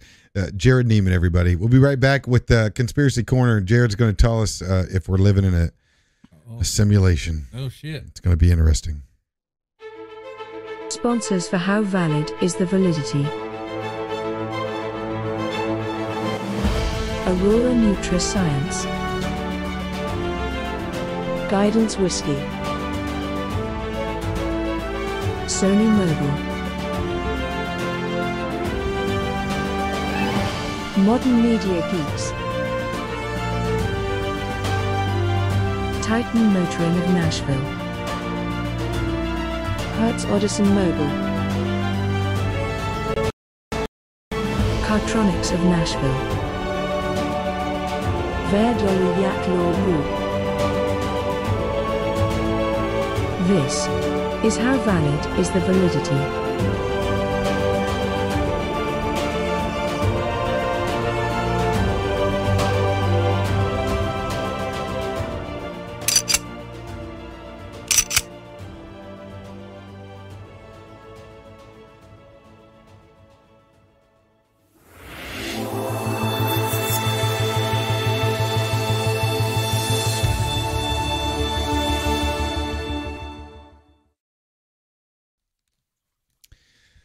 Tequila Kisses uh, by old Jerrod Niemann. Anybody ever say, uh, no, I don't, I don't got nothing. Let me just have some of this. Old Have Guidance some Whiskey. that. Have some. If you guys haven't had any yet, you need to do it now. Guidance Whiskey. And Jerrod, you're going to take about a case home with you so you don't remember any of this? Well, I, I don't remember any of Oh, this so far. and Andy would like some as well. I uh, understand. No problem. No problem. No problem. Yeah, Everybody sees my arm. That- got a good arm. You got a You good I got a good arm. That's a good arm there. Got That's a good arm. on you. So, uh, uh, uh, Jerrod, we have this thing called Conspiracy Corner. Where's your headphones? I'm, I was gonna say, I wanted the same thing. Where's his headphones? I put him down. I was. I had Can, They're back, they're back there behind you. can somebody get the headphones? busted. Jesus, It's the guidance. it's, It's, the it's guy- all no, good. it's just uh, It's all good. we wear those masks all the time. Now we got to wear headphones. So, I'm gonna I'm gonna show you something, Jerrod. Just take a look at this right here. Okay. Okay. So, uh, what do you see? Is it all white? Is it black? Is it a mix of in between? I see Dig Dug. We can't talk about these sort of things right now in this climate. I do see. You know. you know. Are you tr- are you trying to hypnotize me? Because it is, No. when you look at it, it turns white. If it's if if it's kind of your peripheral, it's, it has brown dots as well. Okay. I'm I, I see it. I, I guess I see more white than I do like If I'm looking directly at these dots, I see white. But if they're kind of off to the side, they kind of have a brown hue. Okay. So So what what I'm what I'm trying to talk about here is is computing power of the brain. Okay. So tonight's conspiracy corner uh do do I have to I do I got to figure this out? How, where's the conspiracy corner? I don't know where the conspiracy corner thing is. You have to give it to us. I'll give it to you. Give it to me. Give it to me. Let's go into it. Let's just get right deep into it.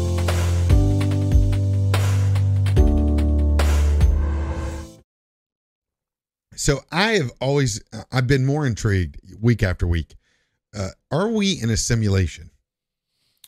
You know, I I read a lot of weird stuff, Okay. and I, and I want to preface this by saying this: as a country artist and a country fan first, the first time I ever saw a country singer without a cowboy hat on, he just had a ball cap on. I was like, what the hell?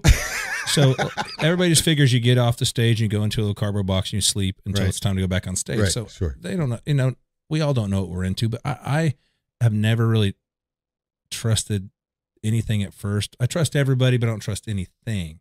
So I will say after seeing the Matrix and like the Truman Show hybrid, Truman. and after uh, mathematical equations have proven that there is a uh, a decent chance that this is not real, and then think about it. Even if you're say you're a diehard Christian, it's very simple. You are put into this body as a soul, and then you leave and go somewhere else. So obviously, wh- whether it's a simulation or not, how in our definition, we are planted in this configuration of a carbon unit, and then we leave. So obviously, it's not here where we're going to end up.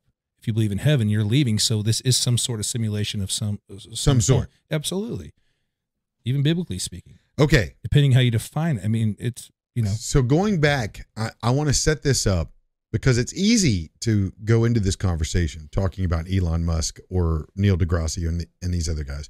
I want to go back to Plato for just a moment, where where Plato actually Plato had this idea that we isn't are, he a dog? That's okay Pluto. Pla- okay that's Pluto okay, okay and he had this weird laugh and if you can do it I'll give you another bottle of whiskey I can't. okay so uh, I just Scooby. Right. I'm Okay.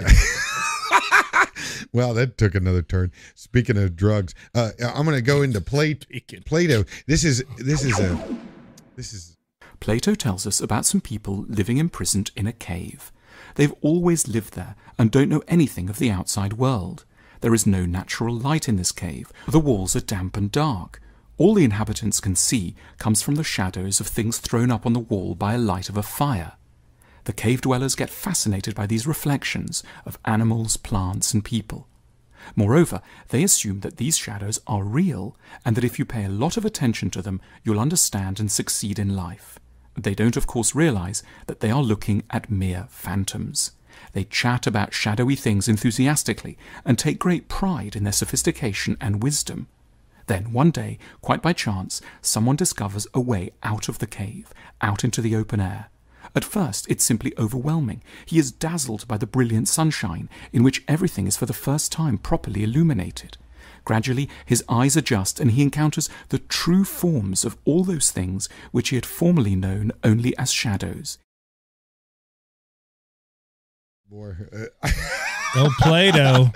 so Play-Doh needs some Play-Doh for an extension.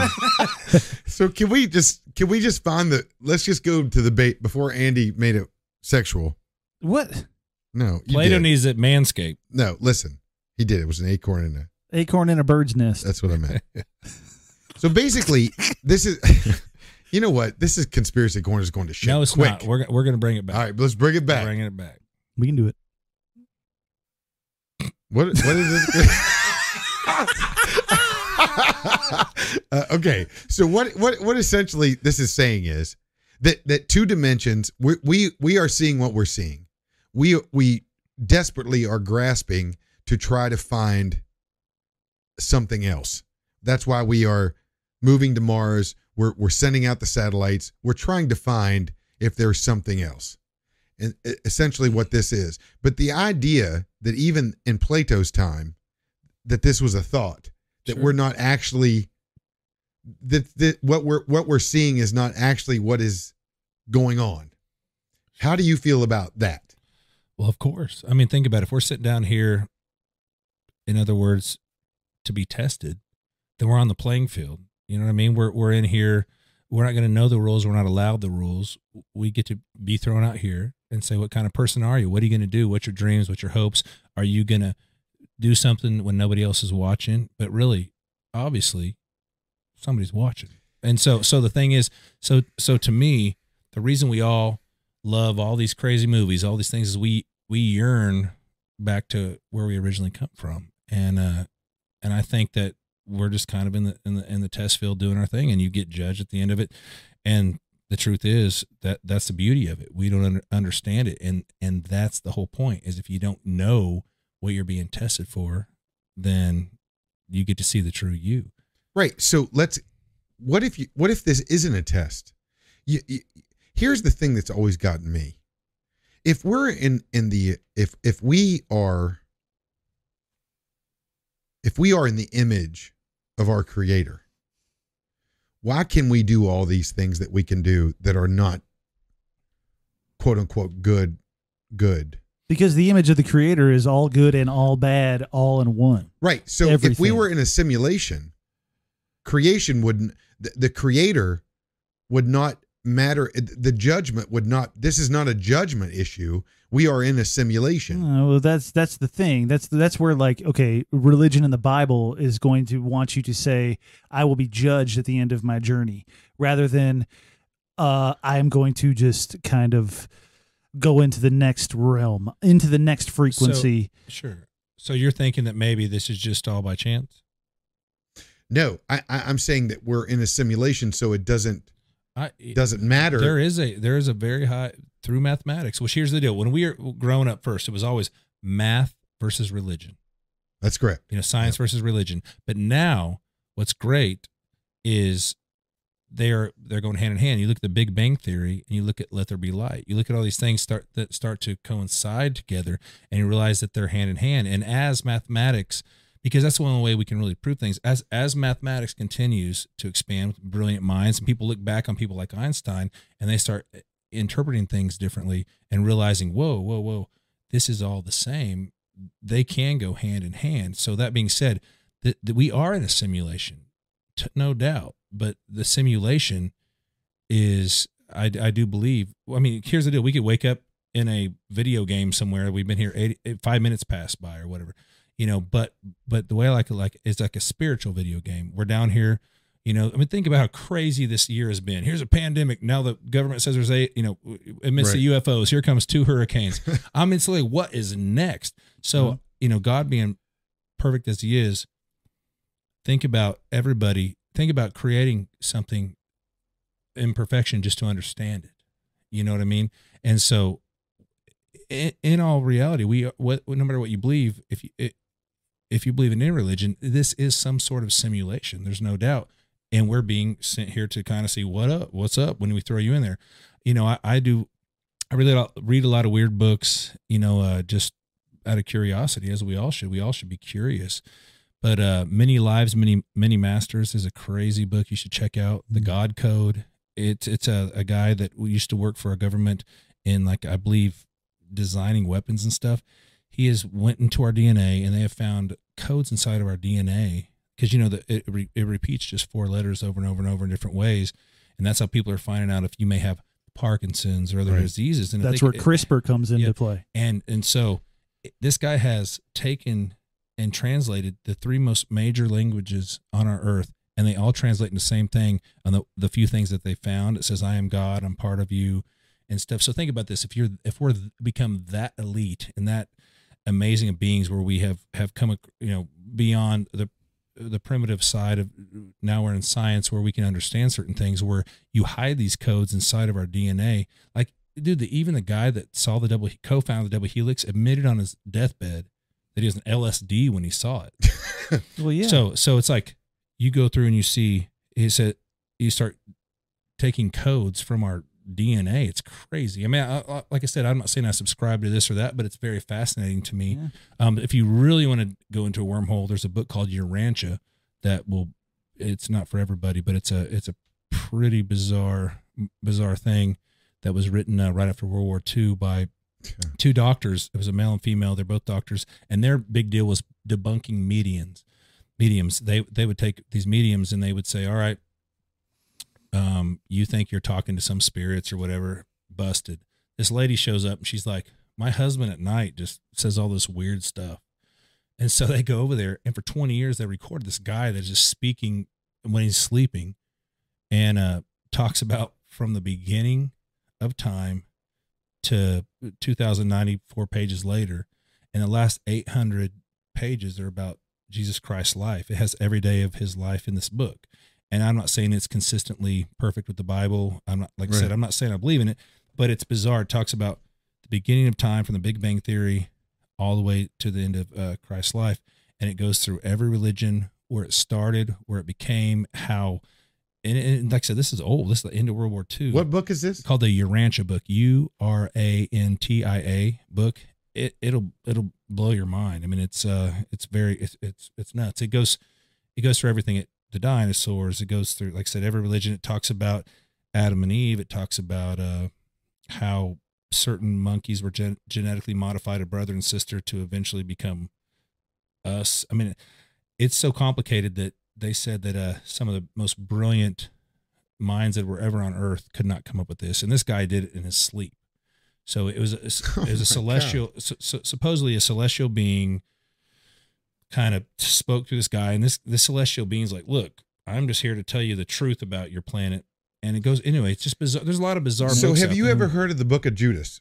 yeah I absolutely have. Okay, so does Absolutely. that not make more sense with with what you're So- talking about? So what what what Chris is referring to is uh the place where they found like the Dead Sea Scrolls. They, they right. ran across the same area, the Book of Judas, and it was Judas claiming that Jesus pulled him aside and said, "Hey, look, brother, you know where you know where my Father's kingdom is, and I need you to betray me." So that I can be crucified and die for everybody's sins. So this whole time, everybody believes that Judas is Judas, and in reality, he was in cahoots with Jesus. To so I know what you're talking about. Like I said, and and uh, But he's saying that Judas in that in the book of Judas, he was saying that uh, the people that the person that actually made us, the God that actually made us, was a different God. That that that that that you know in in the book of Judas, Jesus walks in on the disciples while they're praying to God and laughs. And and See, so I, didn't, I didn't see that part. Right. So he, the, he, Jesus walks into the, the disciples while they're praying to God, his Father, and and, and he, he he starts to laugh because he he understands that you're praying to the wrong God. See, I didn't, all I had ever heard that was Jesus asked him to to to throw him under the bus so that he would he could die for our sins. I, I didn't know I didn't know there was an alternative God. I No, there that. right. So what what the book of Judas says is that Jesus you know it, it- and there's pages missing and all this kind of thing but the the the gist of it is that God walks that Jesus walks into the disciples while they're praying to God and he laughs and and Judas is the only one in the room that understands and knows why Jesus is laughing and and and and at, at that point Judas pulls God uh, Jesus over to the side and they start to to talk and and he's like, you know, I know who you are. I know who you really are. And uh you you know that this isn't that God has made other gods for for other universes and that this this particular God and this is the reason that human beings are the way we are is because we are made in the image of the actual God we are made from, which means the the, the sin, the all the bad and good comes from this particular person. This is the book of Judah. Sure, sure. Yeah, yeah. We don't. It's very interesting, and yeah, I, and, I believe in the, the God that we all believe in. No, I- I- I understand. no, as you do. It- and- but, the book of Judas was also been debunked. but sure but but uh but uh, but what's interesting about uh Urantia book is it's it didn't i mean like i said i have never read it all the way through. I flipped through it just because i thought whoa this guy i was i was leaving uh denver headed to to Vail to do this new year's new year's eve show and we started talking about conspiracies. And this guy asked me if i ever heard of it and he goes well some people get freaked out and i said man I, here's the deal. I you know i know where my heart's at and I, i'm down to hear whatever. And he kind of showed me this, told me about this book, so I, I checked it out. But what's interesting about what you said is uh, there is the ultimate God, and there are like these. Because think about this, it's like There's an ultimate God. Well, the- our God, yeah, like the God that we all know and love. But in this particular book, it was uh, it because here's the deal, like you know, originally Earth was supposed to be the center of the universe, and we all know that. So a lot of people still have a problem grasping that God made it. I mean, think about the, it's still expanding our, our universe, and so we're pretty arrogant to think that this Sure. we're, we're not even a big planet in the scheme of things. We're a pretty small planet. Um, to just think that that's a lot of wasted space. I mean, it could be, you know, like I said, I'm not clearly not God, and thank God, but but it's it's interesting to think that we're we would just say we're the only ones that could encompass This all, whole thing. all space of all space. So I don't know. Like I said, we're just we're we're we're you know uh curious creatures as we were designed to be, and uh but I will say that in that book, it does it, it says that there are kind of sub.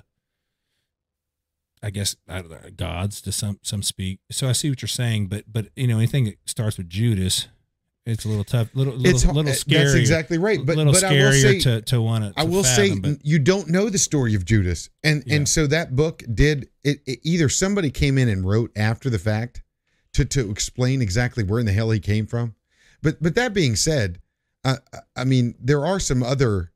If, if we come back to this, Elon Musk is is this guy Is that has Judas? taken on.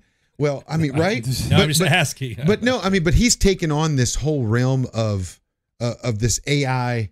You know, he's he's he's you know the, the- he's about to uh, launch the the the the A. So, so AI is uh, artificial intelligence. What what everybody's trying to come to is artificial general AGI. Neuralink. Right. AG, AGI is the artificial general intelligence. And so what what everybody's scared about and and moving on to this new thing is that that it's not about you know sci- uh, computers or robots having intelligence it's about them having the ability to just converse with human beings so that you don't know the difference Sure. A- AGI, right? And so uh, Elon Musk, where, where have I got this uh, first one? Let, let, us just watch this because this is his first, this is Yeah. kind of his general. I mean, like, like the, the strongest argument for the, for us being in a simulation, probably being in a simulation, I think is the following. Um, that that 40, call it 40, 40 years ago, we had Pong, like two rectangles and a dot. That Right. was what games were. Um, now, 40 years later, we have photorealistic 3D simulations with millions of people playing simultaneously, and it's getting better every year. And soon we'll have virtu- you know, vir- virtual reality, we'll have augmented reality. Um, if you assume any rate of improvement at all, um, then the games will become indistinguishable from reality. Just in, indistinguishable. Um, e- even if that rate of advancement drops by a thousand from what it is right now.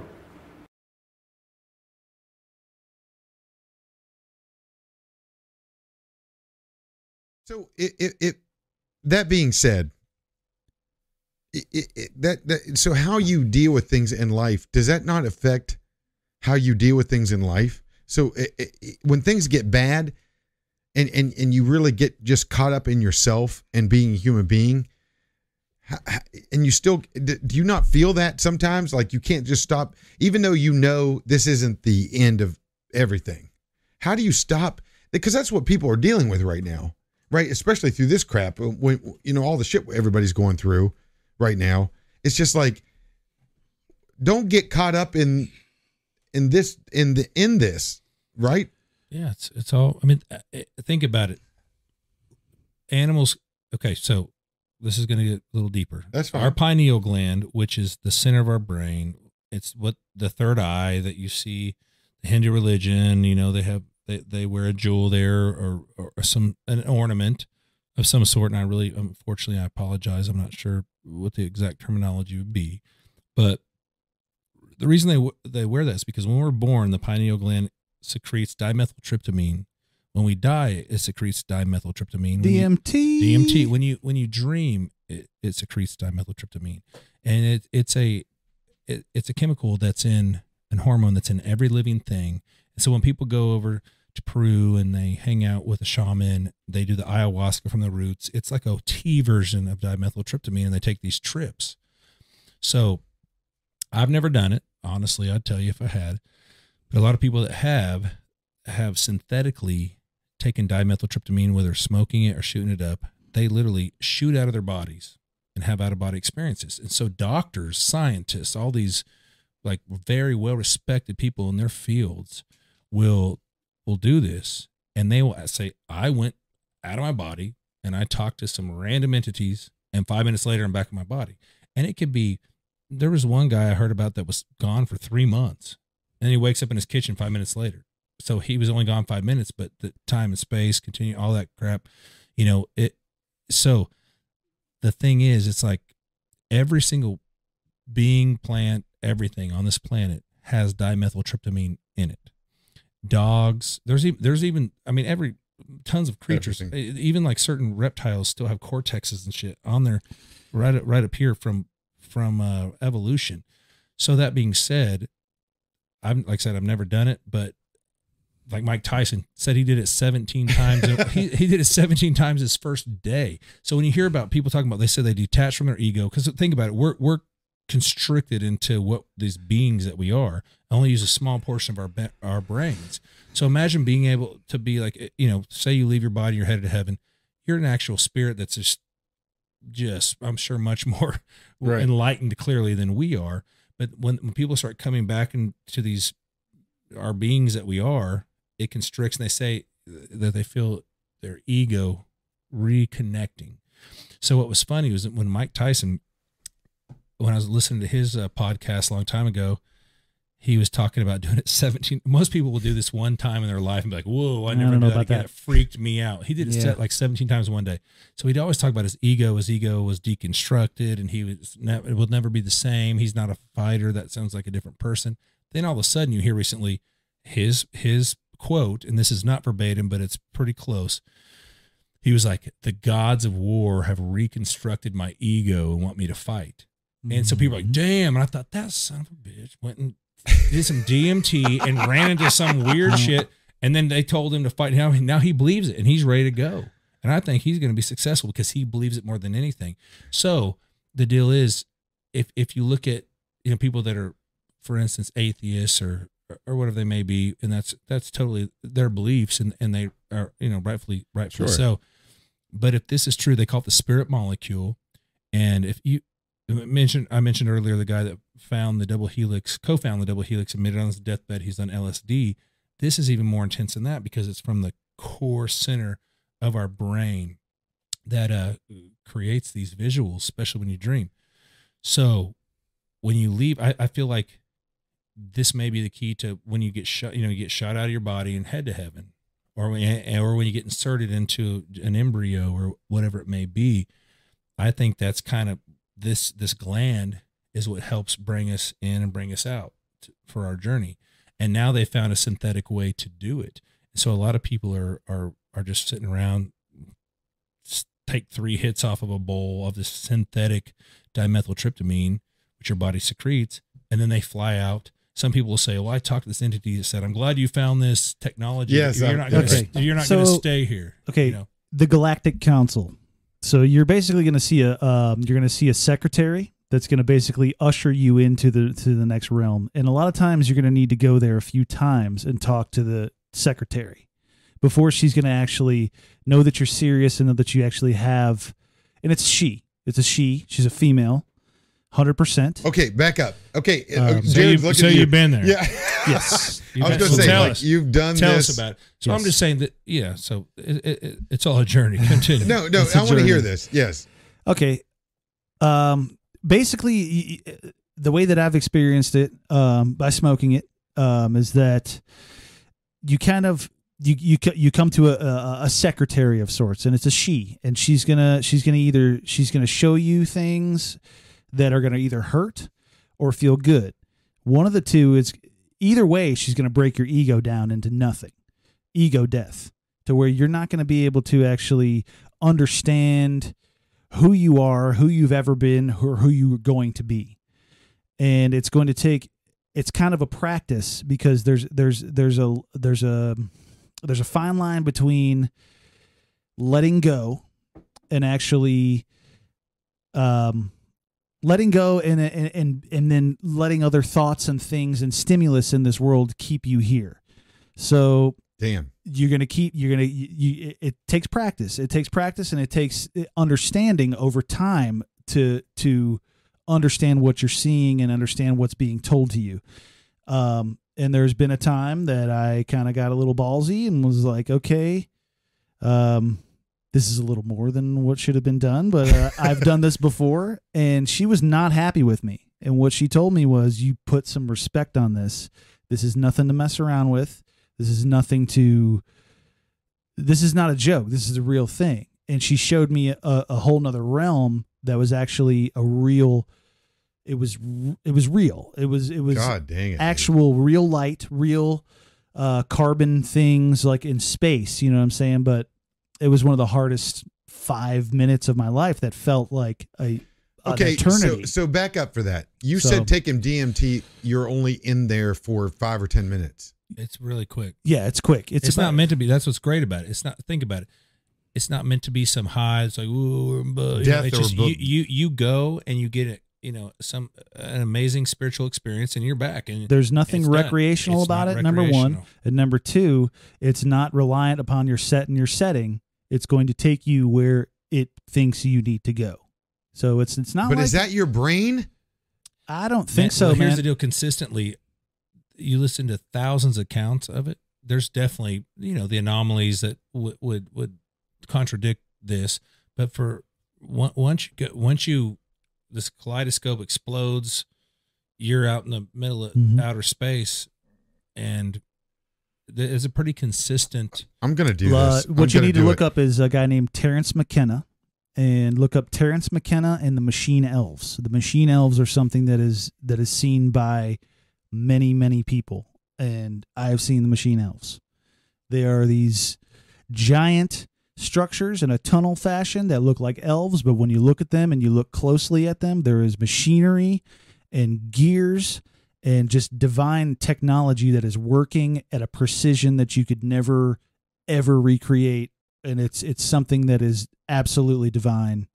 And it's and it's something that uh, th- they don't there's no words there's no it's just feeling. It's all just interjected into your ego into your soul and tells you it tells you lots of things and it's up to you to interpret it I'm gonna have it. as I'm to gonna what do it it. is. I'm gonna. I don't know where I'm gonna do it. I'm gonna do Oh, DMT. I'm gonna. I'm gonna probably. Uh, how do you say? We uh, know a guy that knows a guy that knows a guy that knows a guy. I'm gonna. I'm gonna knows a guy. live stream it.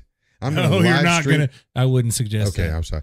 I'm sorry. You'll be doing a bunch of weird faces and stuff. So, I, obviously we could be for hours. I'm gonna let me play this one last clip of Neil deGrasse talking about why he just watch it. Here's what convinced me we are not in a simulation. Okay. Are you seated? All right. I'm seated.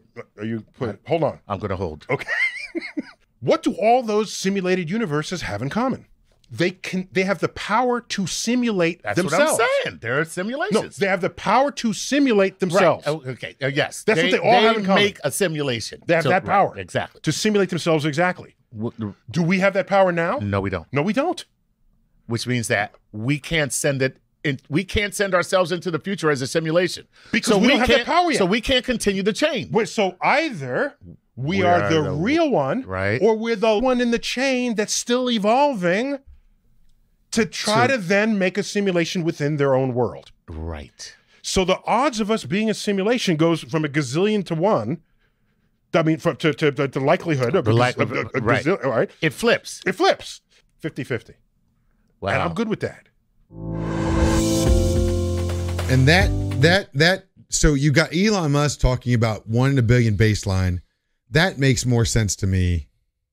The fact that where are we on this chain of of, of continuous simulation? Well, if you look at parallel universes, who knows where we are in a different universe if you believe in that stuff. Well, Mhm. and then there's that. Well, Neil, Neil's talking about kind of the Fibonacci sequence when it's when it's basically everything is on its own spiraling spiraling sequence to where that we are in a simulation within a simulation within a simulation infinitely.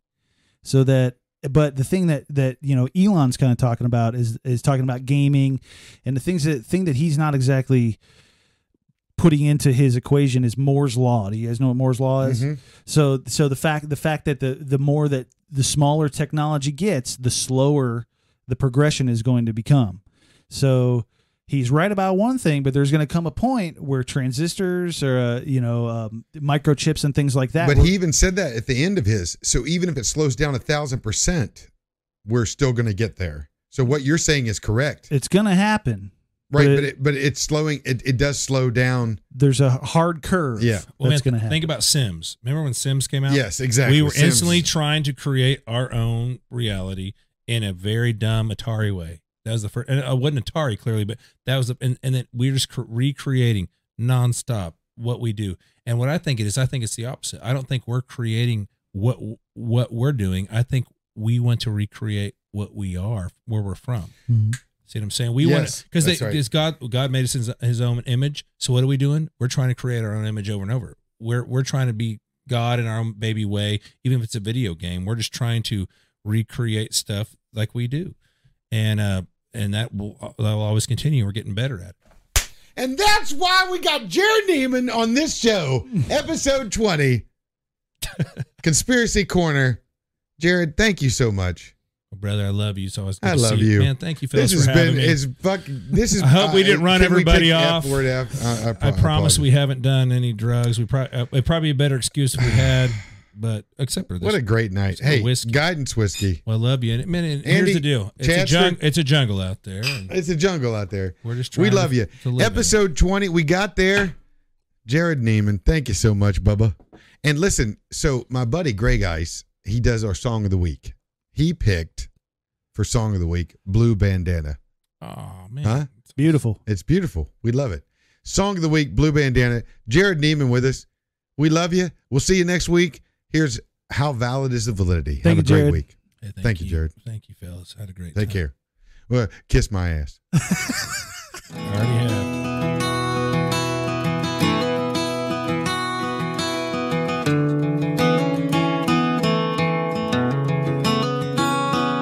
She was dancing in a sundress under a Carolina sunset on the last night of Merlefest. Told me she ain't missed one since the summer she turned 18. Hit that road on a gypsy dream, hitchhiked a ride in a beat up van, following her favorite band.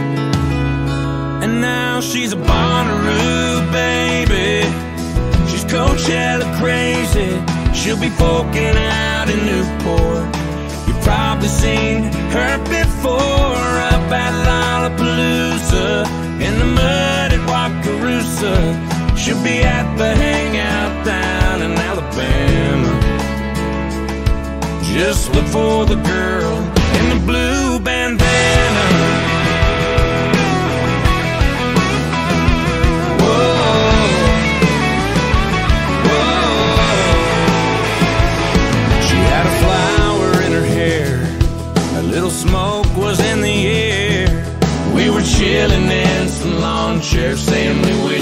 could have seen Woodstock. Told me she was